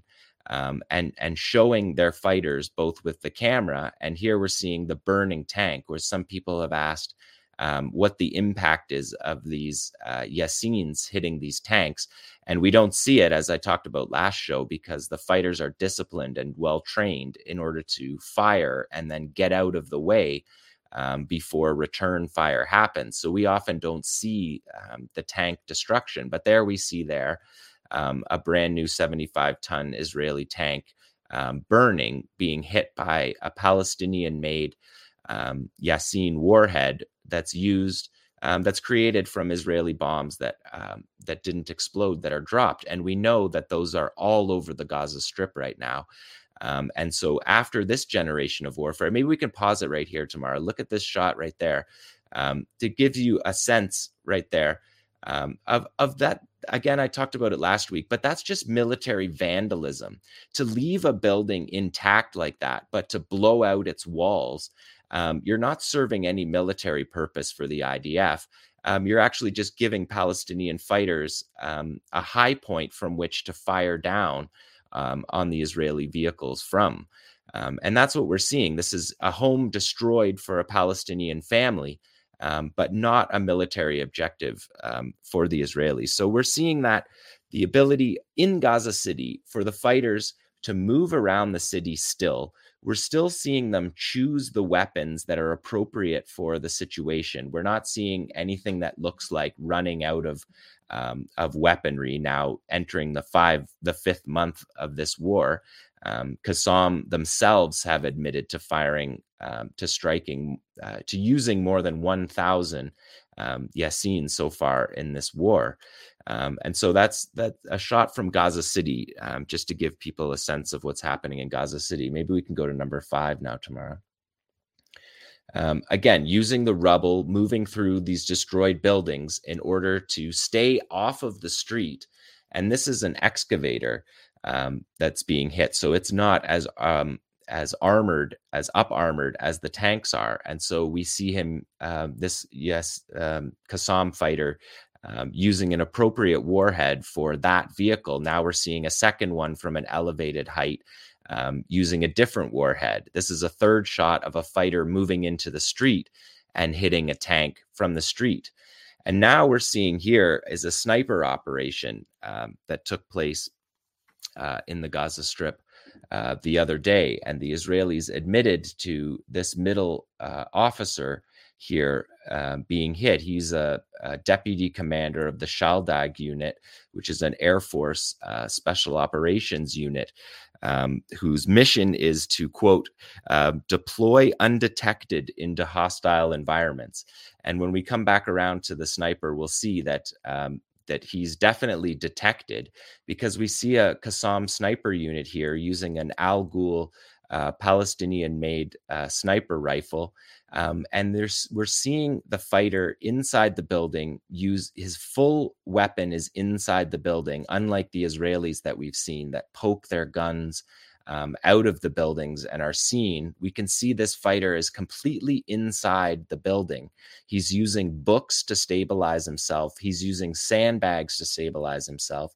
And because the Qassam brigades are doing so much reconnaissance, it it appears that they're able to to, to determine who the commander in this unit was and target the commander um, and we we cut off the end of this strip to keep the the end of this scene to keep this um, video online but the the soldier is hit and the israelis admitted that the deputy commander um, was killed. And and like you said, Ali, Yedioth Ahronoth said that this uh, this commander died in a confrontation, um, which that certainly doesn't look like what we're seeing there. Um, but also, just to note, Channel 12, the largest uh, TV channel in Israel, pointed out that this commander was responsible for the Shifa operation, where the soldiers went into Shifa Hospital, um, dismantled the hospital, and then took trophy pictures inside the hospital.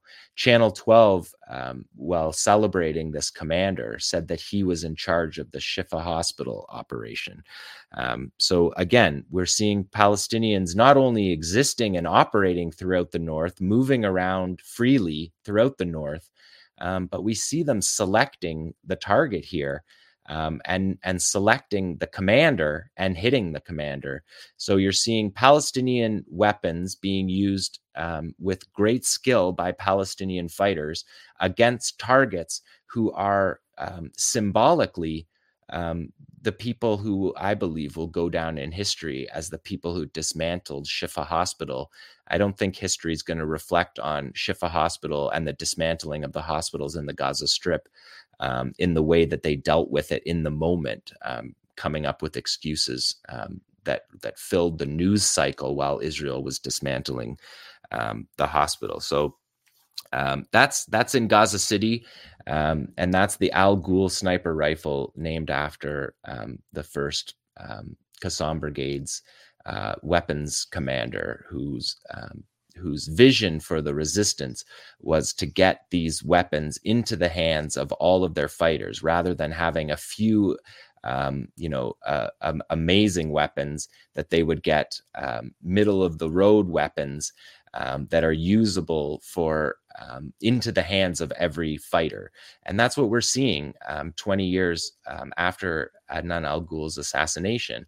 We're seeing fighters using these weapons that are made in the Gaza Strip that are able to be used by all different fighters um, in quantity. And that was the vision of Adnan al Ghul. And here his rifles being used to um, to snipe the the commander of the Shifa hospital um, operation. Maybe we'll go down into the south now tomorrow, number six. Um, so I wanted to show people this. This is a um, a field report. This is what we see um, throughout the day, all day for the 125 days of this war. Um, puts out, um, and Sarai al-Quds and the other factions as well, put out these very simple field reports. And this field report is three lines of Arabic.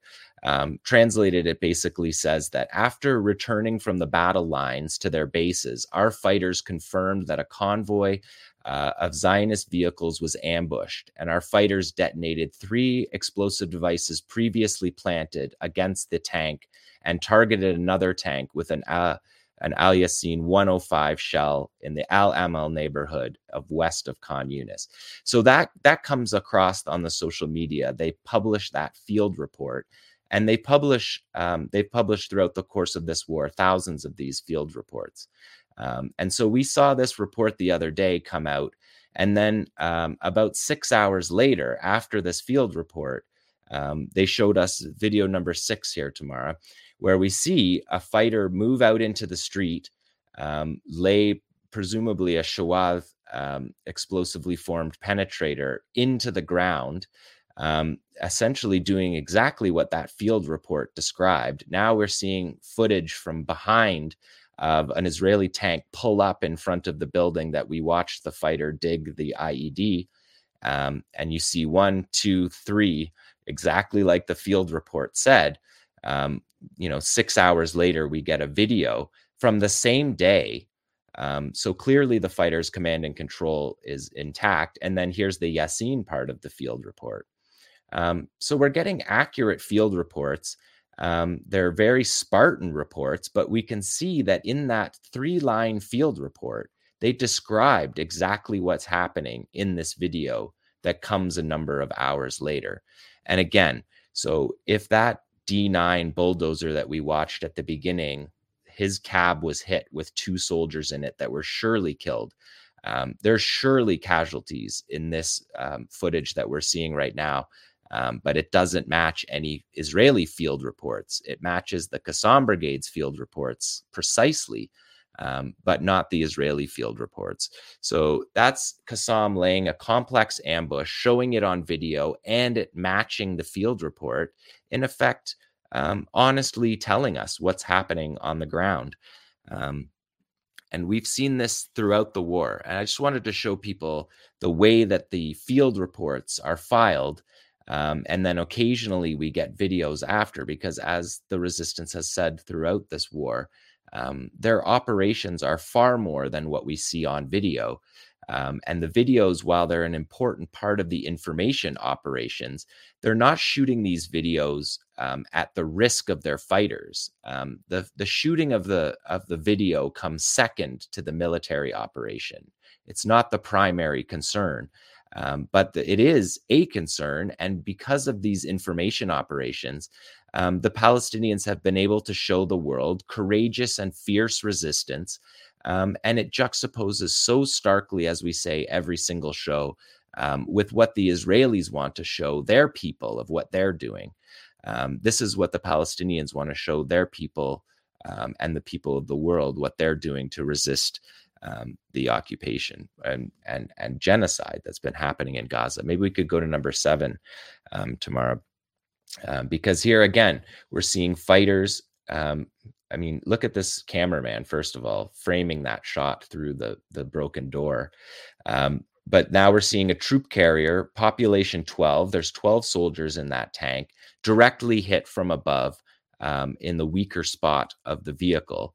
Um, so this is in Khan Yunis, in West Khan Yunis, where the fighting has been, um, the resistance has been fierce over the last um, few weeks. Um, now we're watching fighters use an alleyway, Earlier in the war, we were watching them move out into the street to fire these. Now, later in the war, we're seeing them moving within the alleyways, moving through the buildings a little bit more carefully because, as we know, the Israeli drones are constant in the sky. Um, and so we are seeing the fighters learning um, and, and operating um, more effectively um, from concealed firing positions, which is what we're seeing in, in each of these videos um, that we're watching right now is Yassin um, shooters using concealed spaces to fire, which um, defeats the radar um, of the active protection system of the Israeli vehicles, which makes these strikes um, more significant. And again, we're seeing constantly seeing tanks being hit, um, armored vehicles being hit, and bulldozers being hit. And when we talk about the ceasefire, um, this is one of the reasons that Israel needs a ceasefire: is that these weaponry um, they don't have infinite uh, amounts of these vehicles. We've we've we've seen scores of bulldozers destroyed um, throughout this war. Um, so maybe we can do number eight tomorrow. Um, this this is the first time. this is a night ambush. Um, and, and we haven't showed any from the night, so I wanted to show people that the resistance is around the clock. Um, but you can see at the beginning of this clip that starts at night, and the fighter says, "There's the soldier, there's the soldiers," and they hit them with what looks like a thermobaric uh, warhead. Um, and so the fighting is happening at night as well. Um, again, you see fighters here in this next clip moving through, um, moving through close to buildings, staying away from um, the drones.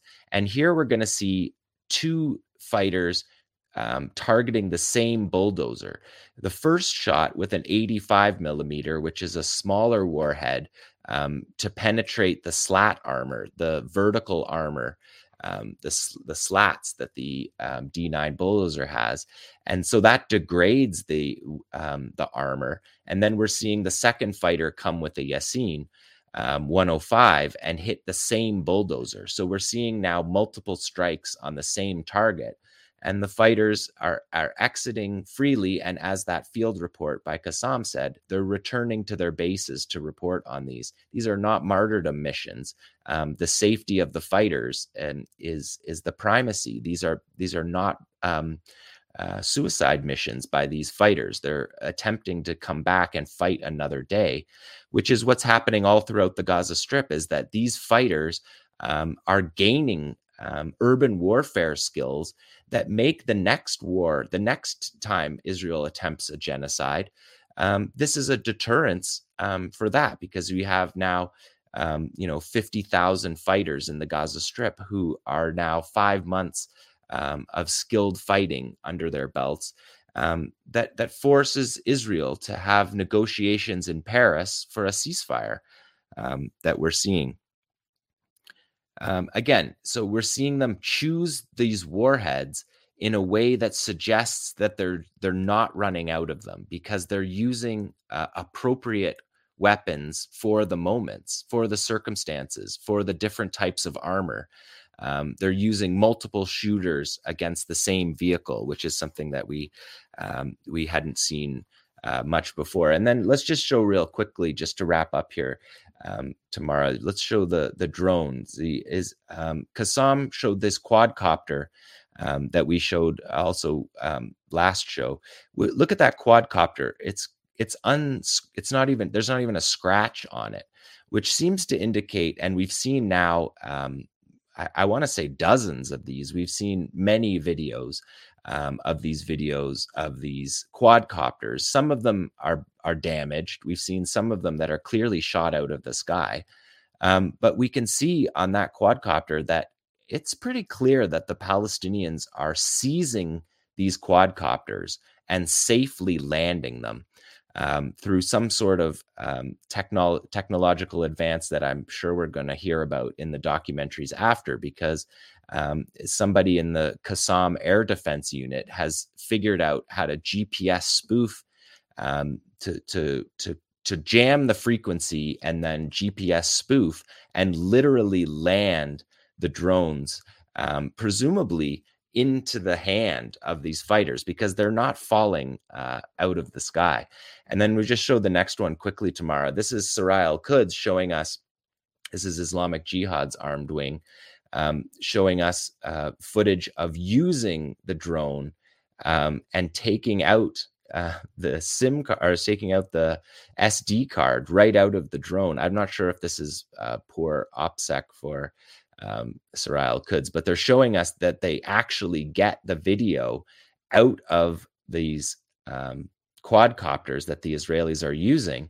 Um, and then in this video, Sarai Al Quds is showing the footage from the drone that was collected from the drone. Um, also, that drone, look, it's not a scratch on it. Um, and if those were to fall out of the sky, um, you know, the the propellers would break off um, so it seems pretty clear that the Qassam engineers um, have figured out a way to hack into these signals and land these safely. And here's Sarai Al Quds showing the Israeli drone footage and then using that drone footage for a multi pronged uh, uh, mortar barrage um, from four different locations that they're showing us here now on video. Um, their fighters using various size mortars and targeting the Israeli position using the Israeli drone that they have captured, um, which is just something that's remarkable to have happening um, during the intensity of this war, um, the ferocity and destruction of this war, um, this genocide. Um, that Palestinians are are able to do this and able to show us this um, as the war is going on, which is something, and that's this is Sarai Al Quds showing us the evacuation, the medical evacuation from that mortar barrage. And as I've said on the show before, it's pretty clear that the Palestinians are not targeting um, the medevac air flights out of Gaza. Um, while Palestinian, well, the Israelis target um, Gaza civilians and hospitals. Um, we're seeing the Qassam brigades and and the Palestinian resistance targeting military targets and not hitting um, a medevac helicopter, which we've seen because these, and even the Israelis have bragged about um, how these medevacs have come right into what they they call the heart of the Gaza Strip, right? Um, right, right into the downtown areas, right into the urban. And, and we know that they have they have the capability to target helicopters. They took one down on October seventh, and we know that they've said they've targeted helicopters with uh, SAM missiles. Yeah, they can hit uh, them with Yassins if they're on the yeah. ground, right? So, yeah. so the, it's pretty clear that they're not um, doing that. And the Israelis have uh, just this last week um, praised their uh, one of their medevac units um, for doing 1,500 uh, medical evacuations from the Gaza Strip, which is incidentally more numbers just from that one unit than the Israelis have said um, have been injured in the whole ground war. And we know that there's a completely separate unit, an Air Force unit, Unit 669, um, that itself has carried out more than a thousand uh, medevacs. So they're either medevacing nobody in these medevac flights, um, or Israel's covering up their casualties, which I think is is pretty clear to everybody. Um, even in Israel, we're seeing, um, and we have seen conversations about uh, how how they haven't been forthcoming with their um, civilian casualties. So those are the resistance videos for this week. And just to put a uh, to underscore again, every video that you just watched happened since the last time you saw us uh, uh, uh, here. These are all from this week. They clearly show that the Except there was one. There was one. Just there was the one the one you showed the longer cut which well was, they released that this week they yeah, released the longer yeah. version where he says that this is revenge for yeah. for my family so so we're seeing this the the tempo of operations um, abu Ubaidah said the other day that um, in a three day period the uh, the palestinians hit uh, 43 israeli armored vehicles um, in 17 operations and seized four drones and we know last week that they seized eight drones so we're talking about dozens of drones that they're taking.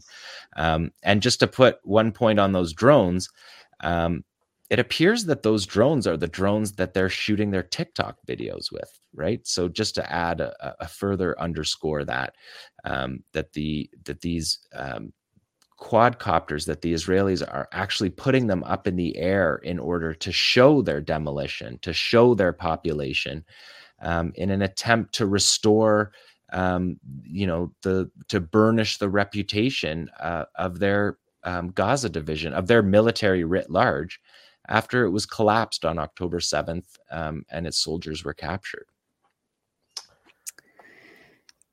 Outstanding. Uh, thank you, Jon, uh, for that. Um, and uh, before we end, we wanted to have a discussion about uh, the the negotiations uh, for a possible ceasefire that are happening um, right now. Uh, as we mentioned at the beginning of the show, Blinken um, is uh, is uh, bouncing around Europe and the Middle East. Um, what do we know about what's happening? Well, can I just say we we wanted to have Jon present that before talking about the, the ceasefire talks because I think it's important to root our understanding of these talks in the military reality on the ground. And what, yeah. what we've just seen is that the resistance is continuing to fight, is continuing to um, to to land painful blows on the enemy, is continuing to uh, cause uh, major losses to the enemy. And that context is very important because uh, what happened yesterday in Doha, uh, in Qatar, is that uh, Antony Blinken was there. And as we mentioned earlier, uh, the Qatari foreign minister, of course, Qatar, along with Egypt, has been one of the key mediators between the resistance and Israel and the United States, Israel and the United States being on one side as enemies of the Palestinian people, and the Palestinian resistance being on the other side.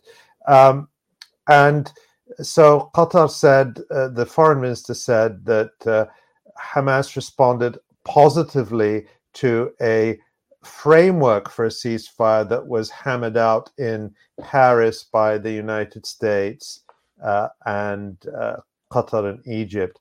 And it was interesting that Hamas took its time to respond. They took mm-hmm. something like a week you know, there was sort of anticipation every day. When is Hamas going to respond? Well, they finally responded. The Qatari foreign minister said, you know, they responded positively.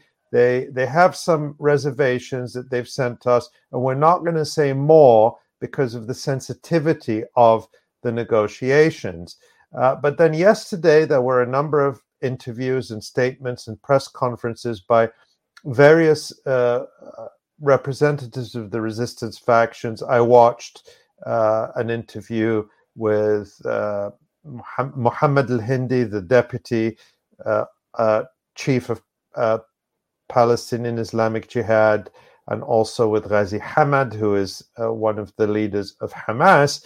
And they were very consistent. They said, we won't go into too much detail, but basically our proposals or, or our response. And by the way, this was a response that came as a unified front from all the resistance factions. So the response Hamas gave was on behalf of all the resistance factions.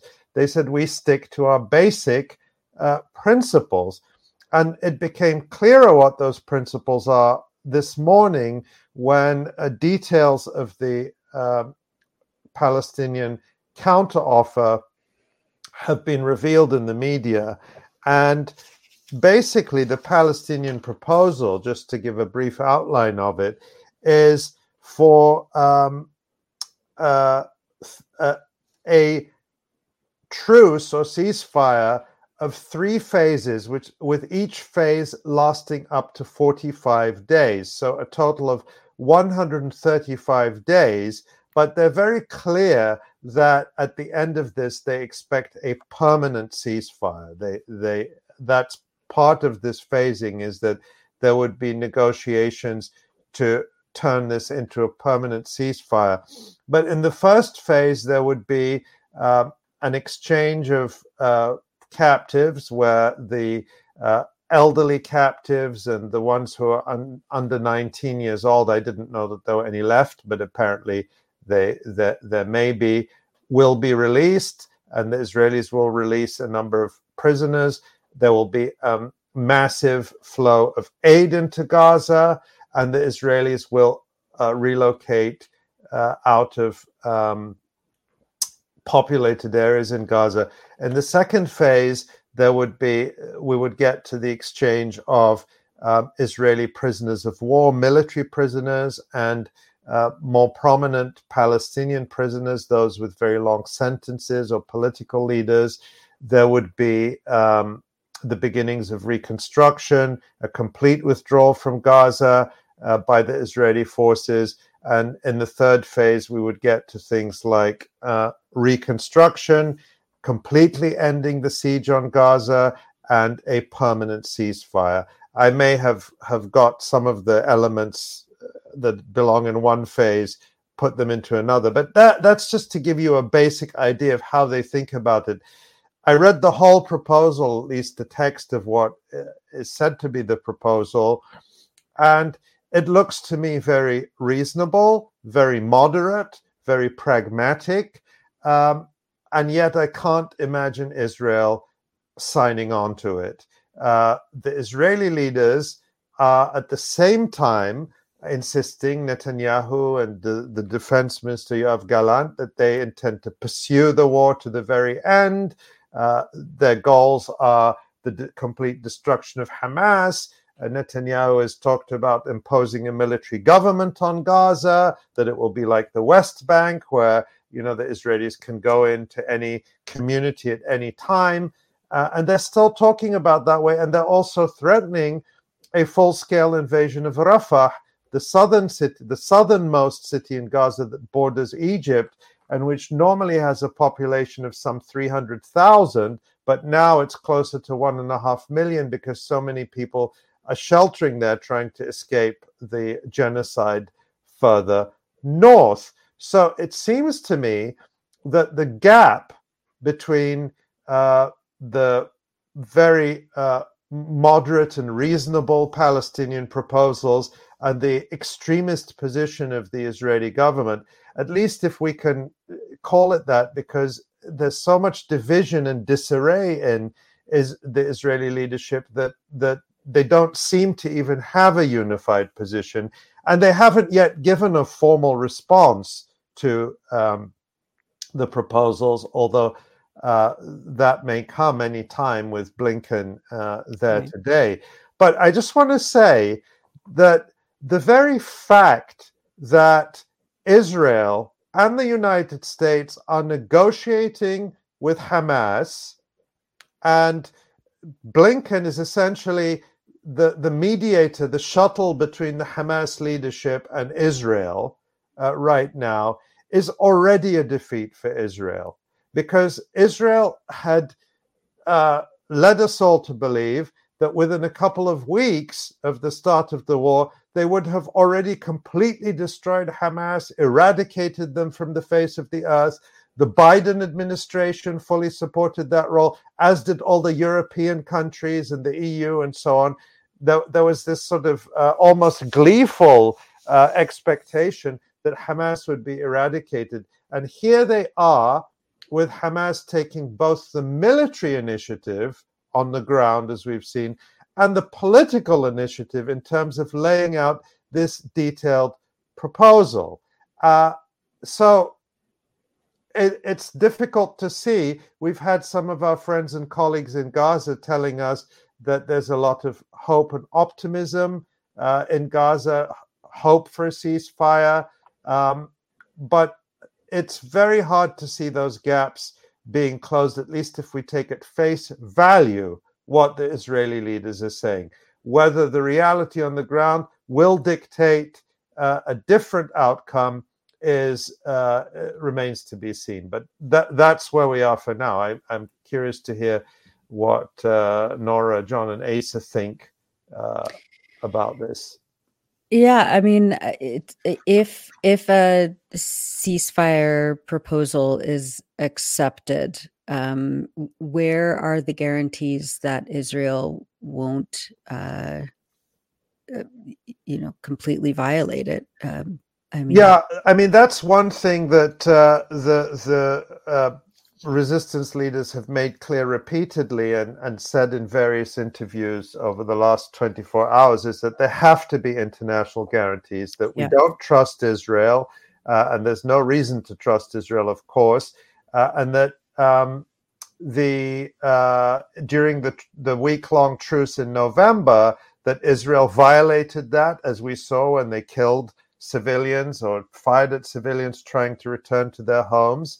Uh, that there have to be international guarantees. So, of course, uh, that would include guarantees from the United States, perhaps from the Europeans, from Turkey, from Egypt, and so on. Uh, and that, that Israel would have to be held to account for uh, um, abiding by any agreement that, that is eventually signed.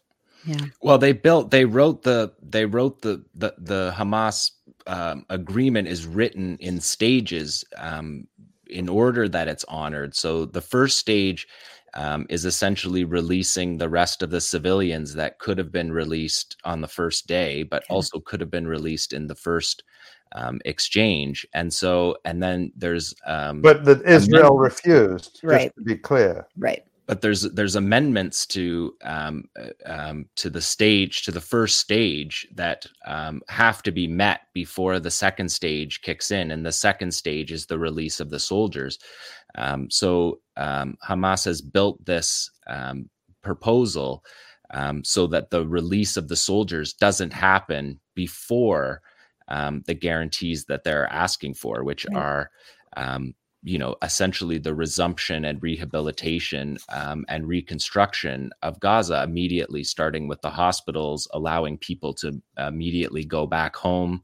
Um, and to be provided with temporary housing while the reconstruction goes on. So, again, the uh, built into the proposal is getting people back to the sites of their original homes immediately, even if they have to live in tents until the reconstruction happens. Right. But again, right. they built into the proposal to make sure that a, a prolonged phased process can't result in the permanent displacement of uh, of the people in Gaza. And that's what Israel is trying to do right now. I mean, they're they're you know they're mining, they're putting mines in all these buildings, like we saw uh, at the beginning of Jon's segment. Um, they're trying to make the Gaza Strip completely uninhabitable um, before any sort of negotiations take place. I mean, they are just, it is relentless and it is sadistic. Um, and uh, it's, I mean, th- this is, you know, and, and it's even, it's either bomb everything so that it's completely uninhabitable or push Palestinians out in, into mm-hmm. Egypt. Um, or and both I mean, that's that's also their plan. I mean, it's it's it's but that's clearly not going to happen which is what we're seeing right now right. is that the the the Mossad and Shabak chiefs were meeting um, in Paris to essentially approve a broad um, agreement um, on a ceasefire, which is what the Israelis need as well. And and so the way that they have the way that um, the Palestinians have structured this proposal um, it's premised upon the reconstruction, allowing that yeah. part um, to begin. They want um, to, machinery from civil defense so that people can dig out um, from the rubble, and they want guarantees that the prisoners will not be rearrested. Right. Um, and so they have built all these um, itemized all of these things like uh, restoring the telecommunications, the water, um, the food aid um, delivery um, throughout Gaza, which currently is one sixteenth of the needs um, to have more than 500 trucks a day. And so they've built that on the civilian. Um, the first stage of the civilian release, um, and so if these if these things don't happen, if Israel does violate this agreement, their soldiers will remain in in um, captivity. They will remain right. captives of the Palestinian resistance, which is um, the way that they've structured this. Um, uh, uh, to do that is is to um, essentially hold these soldiers, and Israel is on the position where um, they didn't dismantle the resistance, um, they didn't dismantle the Hamas government, they didn't return their captives, and so they really have nothing right nothing but genocide and destruction to to stand on for this five month war. And that and that yeah. and that policy, remember, of course, Israel may have multiple goals with destruction and genocide. Certainly, a clear one that has been expressed by many um, Israeli officials is ethnic cleansing, the removal right. of the Palestinian population. And we saw just uh, in the last uh, week or so, uh, what was it, 12 ministers uh, you know, some large number of government ministers attending this this um, Nuremberg rally type conference calling for the resettlement of Gaza by Jewish settlers. So that's certainly a goal.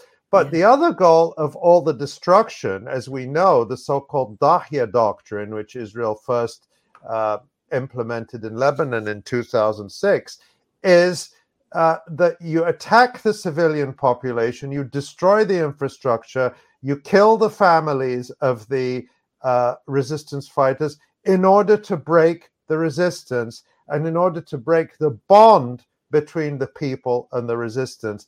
And that has clearly failed. Right. And so yeah. it, it, uh, but I do wonder what it looks like for uh, Israeli leaders to climb down from where they are from these you know absolutist and extremist positions to accept something like this that seems like reality dictates military reality dictates that they have to but the the uh, you know it, it's very hard to see them doing it given the corner they've painted themselves into. Yeah it's I, think that's, of defeat. Yeah i think that's the $64000 question right now is how do they climb down from the position they've painted themselves into.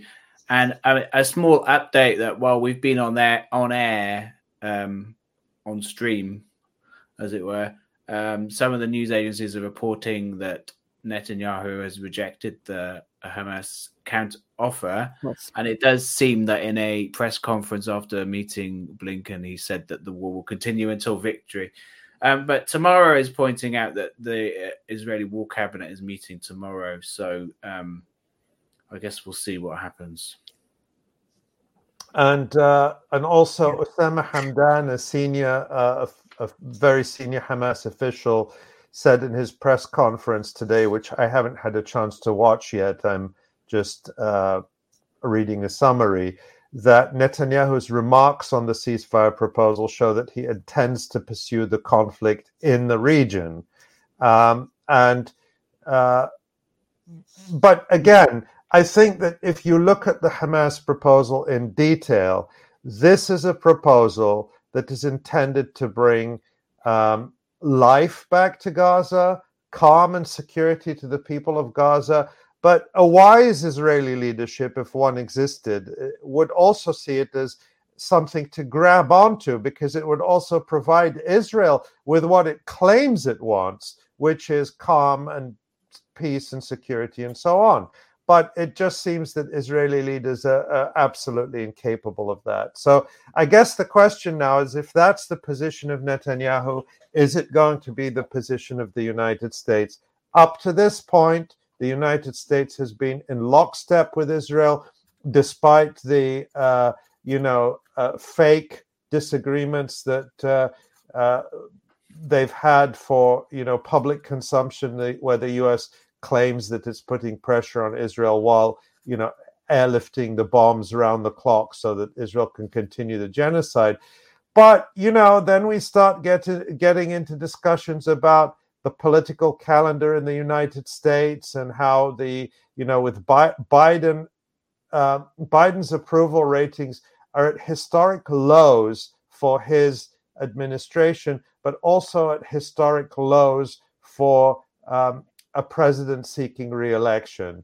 Uh, I, you know, I, I don't have all those numbers at the top of my head, but I read about this recently that, you know, uh, pre- other presidents who were defeated uh, after their first term uh, all had higher approval ratings than uh, Biden. So the politics of this in the United States, where, as we mentioned earlier, we see Muslim and Arab Americans organizing and saying, you know, uh, don't try and scare us with Donald Trump because there's nothing worse than genocide.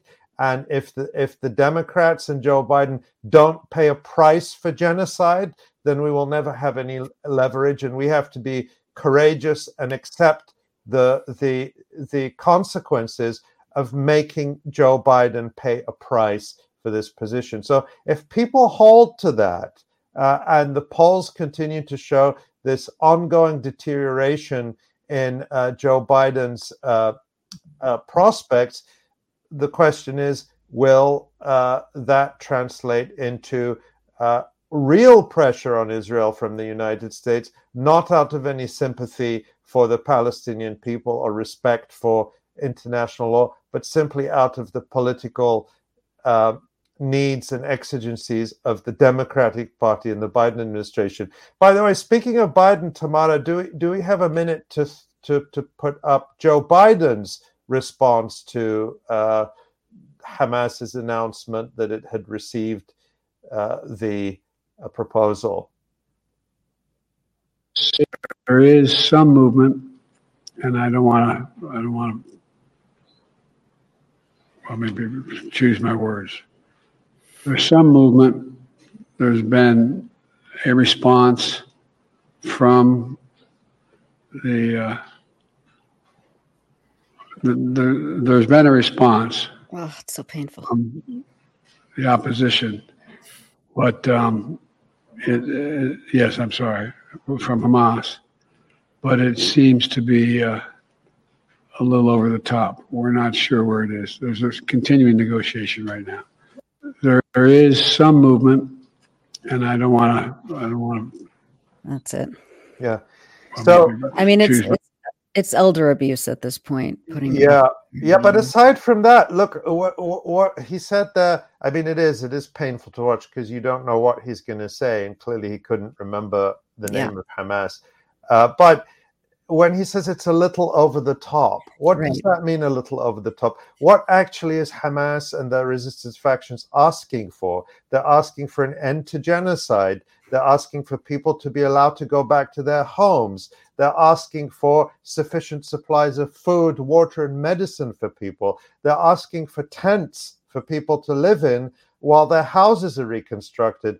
They're asking for uh, all of this this destruction to be rebuilt so that people can live mm-hmm. normal lives and they're asking for negotiations w- that would lead to a lifting of the siege in Ga- uh, on Gaza the the tight siege that has been going on for, for 14, 15 years, uh, and a permanent ceasefire that would produce a durable and sustainable calm for everyone. That's actually what the Hamas and the resistance proposal is. But Joe Biden is saying that's a little over the top. reconstructing hospitals and supplying them with uh, equipment so they can treat people in Gaza, that's over the top.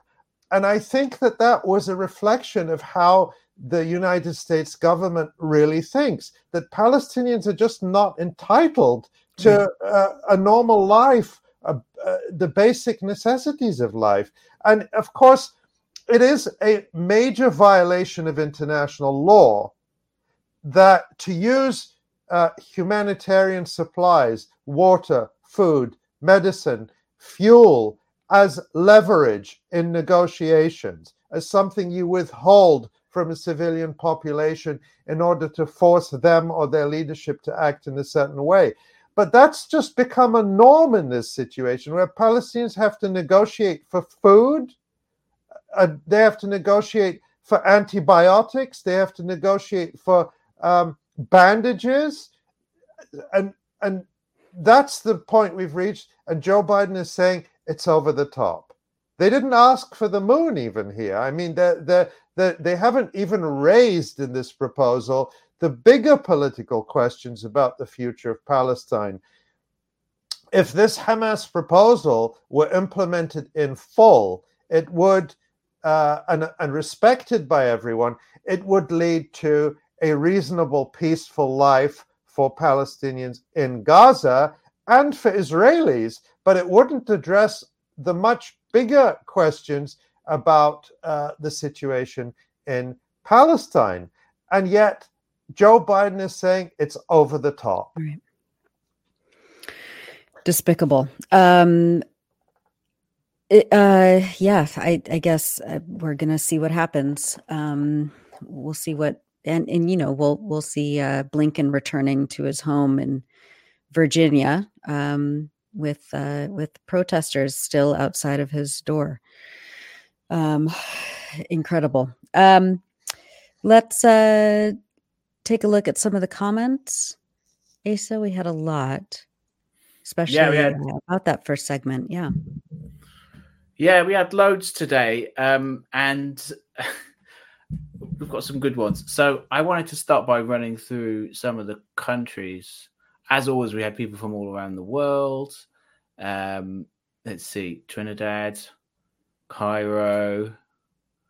Uh, we always have a lot of viewers from Ireland um, at least one from my home country. Um, Which is Wales. Well, yes, yes. Sorry for for listeners, uh, Wales, Cymru. Uh, somebody from Germany. Our commiserations. Um, it's amazing that that this isn't banned in Germany yet. Yeah. Um, Turtle Islands, uh, the indigenous name for North America. Copenhagen, Denmark, Norway. Um, I could keep going on and on. Um, thank you very much to everybody. Um, we were um, obviously people were very happy with our interview earlier on in the show um, with Hazami um, uh, Bar-. Is that how you say her surname? Um, yeah, Barmada. Yeah, Barmada. Okay, yes. Um, she she um she was a hit, so people were happy we were having a live interview from the from the streetsman uh, of the protest outside Antony Blinken's house. So uh, that was a that was great. Thanks for joining us. Um, and also, we had a lot of um, people commenting about uh, the section on BDS that we did as well. Um, somebody saying um, people are happy that a few McDonald's have closed down in Malaysia. Um, somebody said "ha ha ha," which I found amusing. Um, and we had a friend of the show, regular viewer uh, Roger Waters, of course, of Pink Floyd, um, writing in suggesting a total boycott of Eurovision um, because of refusing to ban Israeli entry to um, to the Eurovision Eurovision Song Contest when Eurovision, of course, was it was in Israel itself. When was that? A couple of years That's ago. Right. Yeah. Yeah. Um, Feels like a decade was, ago, but yeah. Yeah. There was a, a very intense campaign around that. Um, thank you, Roger. Um, we had, of course, a lot of um, pro Jon Elmer comments. Um, and uh, we had one in Arabic, if I can find it. That's a good one. Which do you, do you want to explain that one, Ali, or should we leave that as an Easter Oh, egg? hold, hold on a second. Uh, yeah, that says Hallelujah John Dweri, and that uh, uh, it, it means uh, analyze this uh, John Dweri. Of course, uh, that's a reference to uh, uh, Fayez Dweri, the uh, retired Jordanian brigadier general who's become a massive uh, star on Al Jazeera with his uh, analysis of resistance uh, activities and videos. And there was a famous uh, video a couple of weeks ago where a, Qassam fighter emerged from a tunnel, fired his RPG at an Israeli target, and then shouted "Halil ya Dweri," uh, uh, and then disappeared back into the tunnel. You know, analyze this Dweri. So and that that became kind of a catchphrase all over the Arab world for a little while, um, and again showed the interplay between the resistance fighters and the global audience. That Yeah. They, they, Well- they- yeah. So so on, that on that point, I actually I will have a viewer's question for Jon, which I will put on the screen now. Uh, isn't it st- question? I, I, uh, isn't it strategically better for Qassam not to the, the Qassam brigades, the arm wing of Hamas, not to release the videos and keep the occupation army more in the dark about their tactics? What's your view of this, Jon? Oh, I mean, just the information value of getting the videos out, I think, um, would would trump that. But we we do see the videos are careful. Um, we saw the IED one in Khan Yunis; they blurred the buildings around it. Um, so we do see them taking operational security in the videos. But um, no, I think that it's very the information operations are a critical point, um, and so I think they are willing to sacrifice. Um, those positions. I think most of the positions they have to flee from anyway after firing because they'll be tracked. They're fired. That's why one of the reasons why you see them scooting out of the out of the frame all the time is because um, they compromise their position just by um, carrying out the operation in the first place. So I think that the the value of the information um, would trump any operational security. Although we do see them um, blur the videos in in key ways. Great. Well, thank you for that. Thank you for that, Commander Jon. Um, uh, And I, I think the va- the value, you know, if I can just say, the the value of understanding what's happening on the ground is so important because this kind of analysis of the resistance and the videos, you can find it on Al Jazeera and in Arabic media, but I don't see it anywhere uh, available to to a global audience, to an English speaking audience, the way we're doing it here.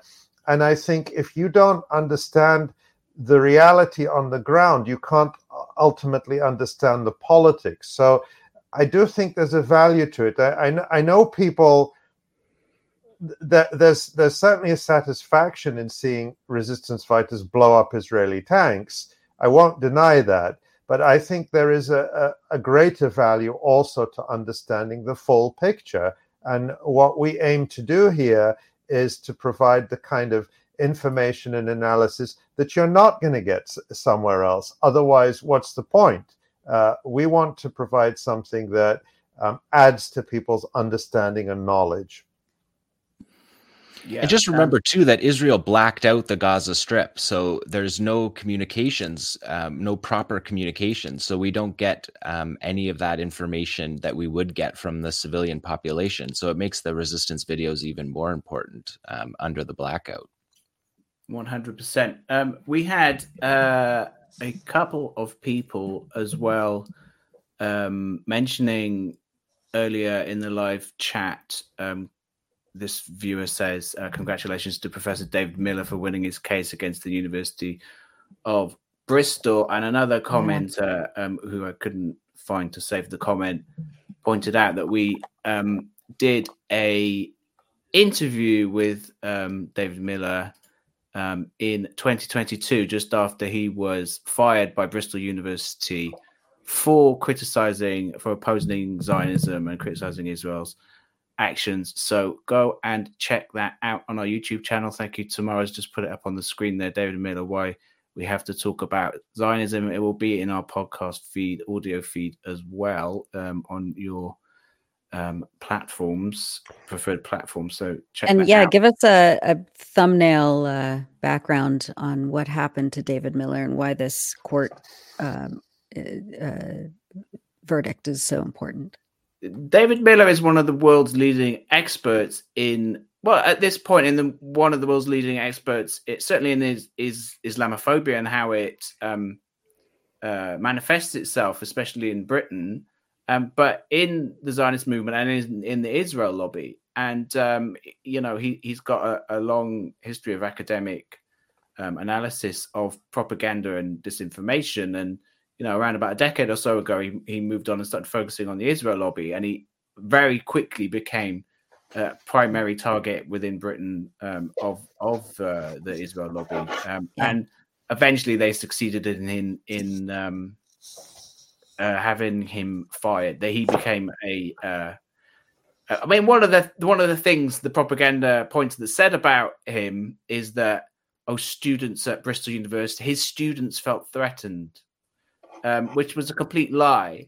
Um, it was an Israel lobby campaign led by uh, uh, uh the, the, CST, um, a pro-Israel group we've talked about in the past many times, basically the British equivalent of the ADL. Um, and the Union of Jewish Students, which is affiliated to uh, um, the Zionist movement, uh, and indirectly, uh, and it gets actually gets funding from the state of Israel itself. Um, and they found a student on campus to essentially front their campaign. Right. Um, well, a couple of students, including um, Sabrina Miller, um, David's um, coincidental namesake, who is now um, I don't want to say I don't want to dignify it by saying she's a journalist, but she has um, employment in um, right wing uh, tabloids in Britain. Um, anyway, we. Uh, I, I, I, I, just want to say, yeah. I just want to say, I, I, was kind of digging around on the bookshelf behind me. I, I can't find it now, but one of the books I have somewhere here is a book uh, uh, published in the nineties called Rethinking Northern Ireland, edited by David Miller. And yeah. I read that book, uh, you know, maybe 15, 20 years ago. Uh, I had no idea who David Miller was.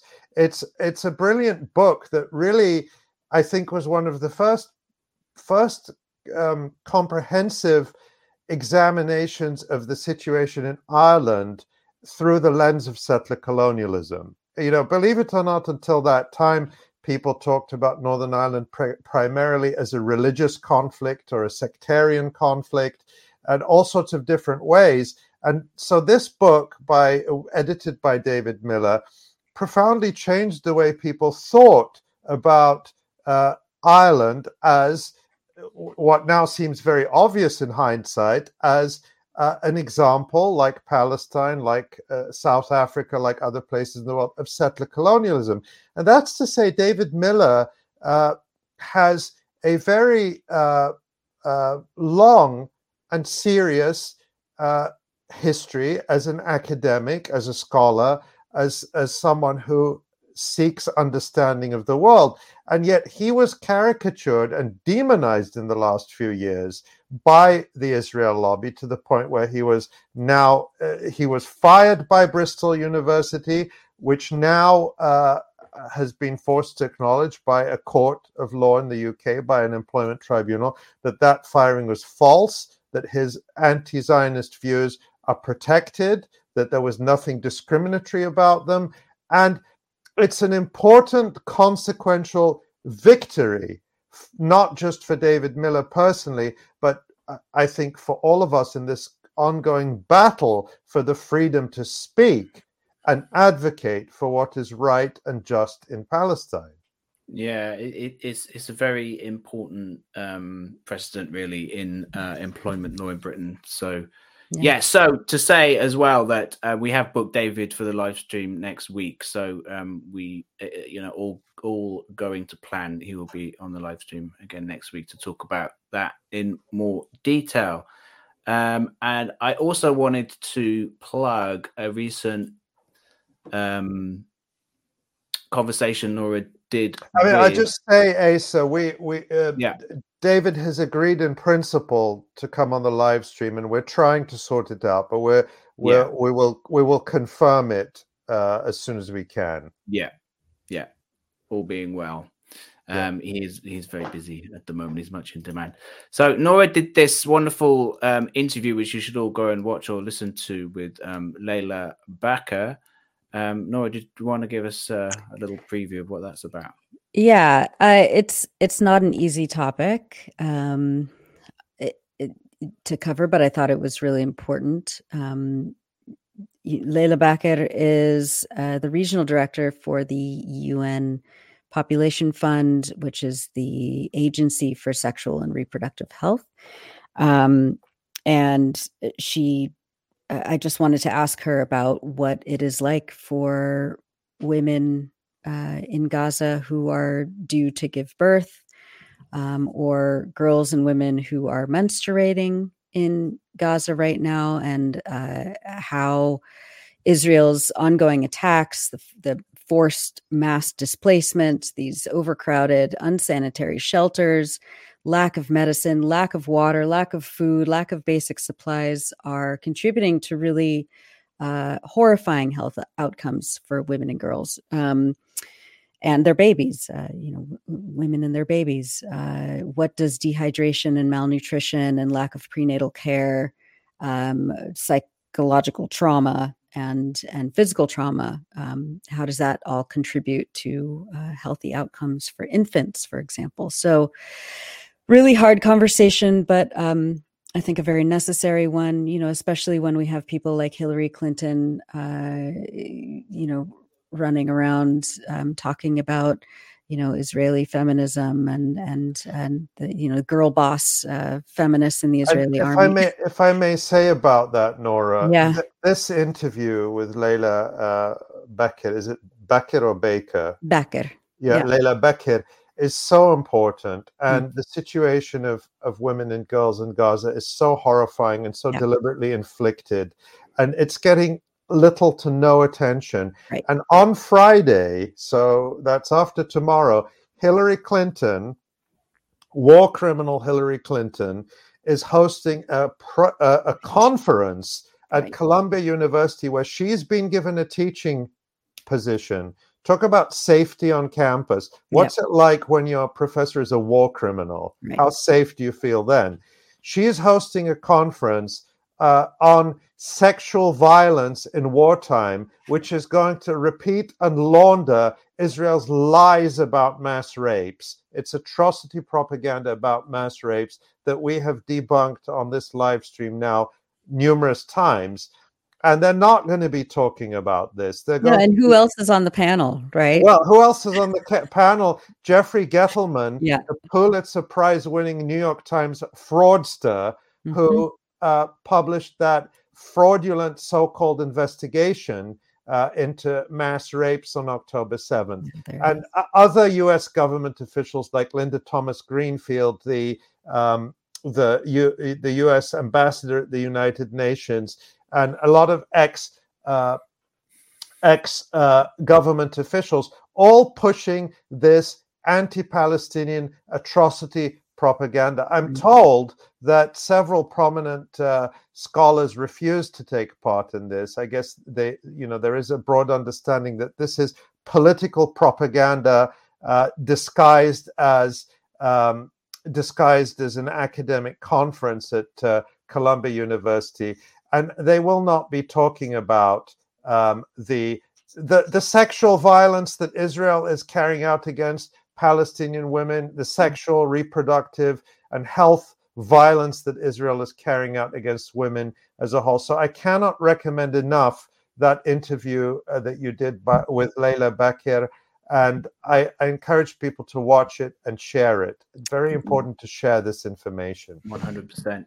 Thanks. Well, just to wrap up the comments, um, finally, um, a lot of people noticed, a lot of our viewers this week noticed that our YouTube channel has hit 100,000 subscribers and saying congratulations.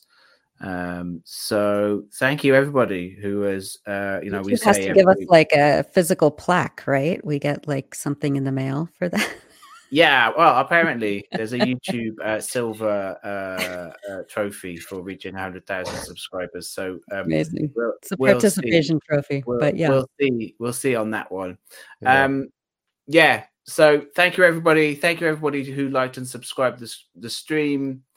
Um, thank you everybody who's joined tonight, and uh, thank you for um, ha- letting us reach 100,000 subscribers. Yeah.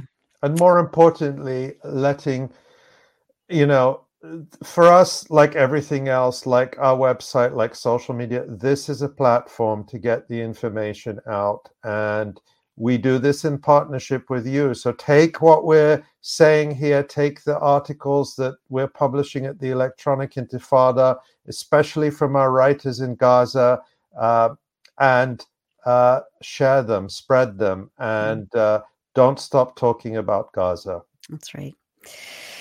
Thank you so much, uh, Tamara Nassar, behind the scenes, our producer and director extraordinaire. Thank you, Tamara, Jon, Asa, Ali, uh, and uh, everyone else at EI doing extraordinary work day in and day out. Um, Thanks so much. Like and subscribe. You can subscribe to this YouTube channel and get notified when our next live stream is uh, scheduled, uh, but also uh, sign up for our mailing list at Yeah, that get updates button at the top left of the website. That's where you sign up. And uh, if you want to, and if you can, make a contribution to our work. That's how we pay for everything you see is through the support of our readers and viewers. And we will never charge for EI. You'll never have. You'll never see a paywall. It's all this. This work we do is free for everyone in the world. But if you can make a gift to support it, then you're giving this to the whole world. So that that's how it works. It's we can't do this without you. So just a, a, a gentle reminder and and also another opportunity to say thank you to everyone who does, especially those of you who have made the commitment to give us um, a monthly gift, which you can also do Yeah. uh, at that at Yeah. that same link. Thank you, everybody. Uh, and we will see you next time. Take care.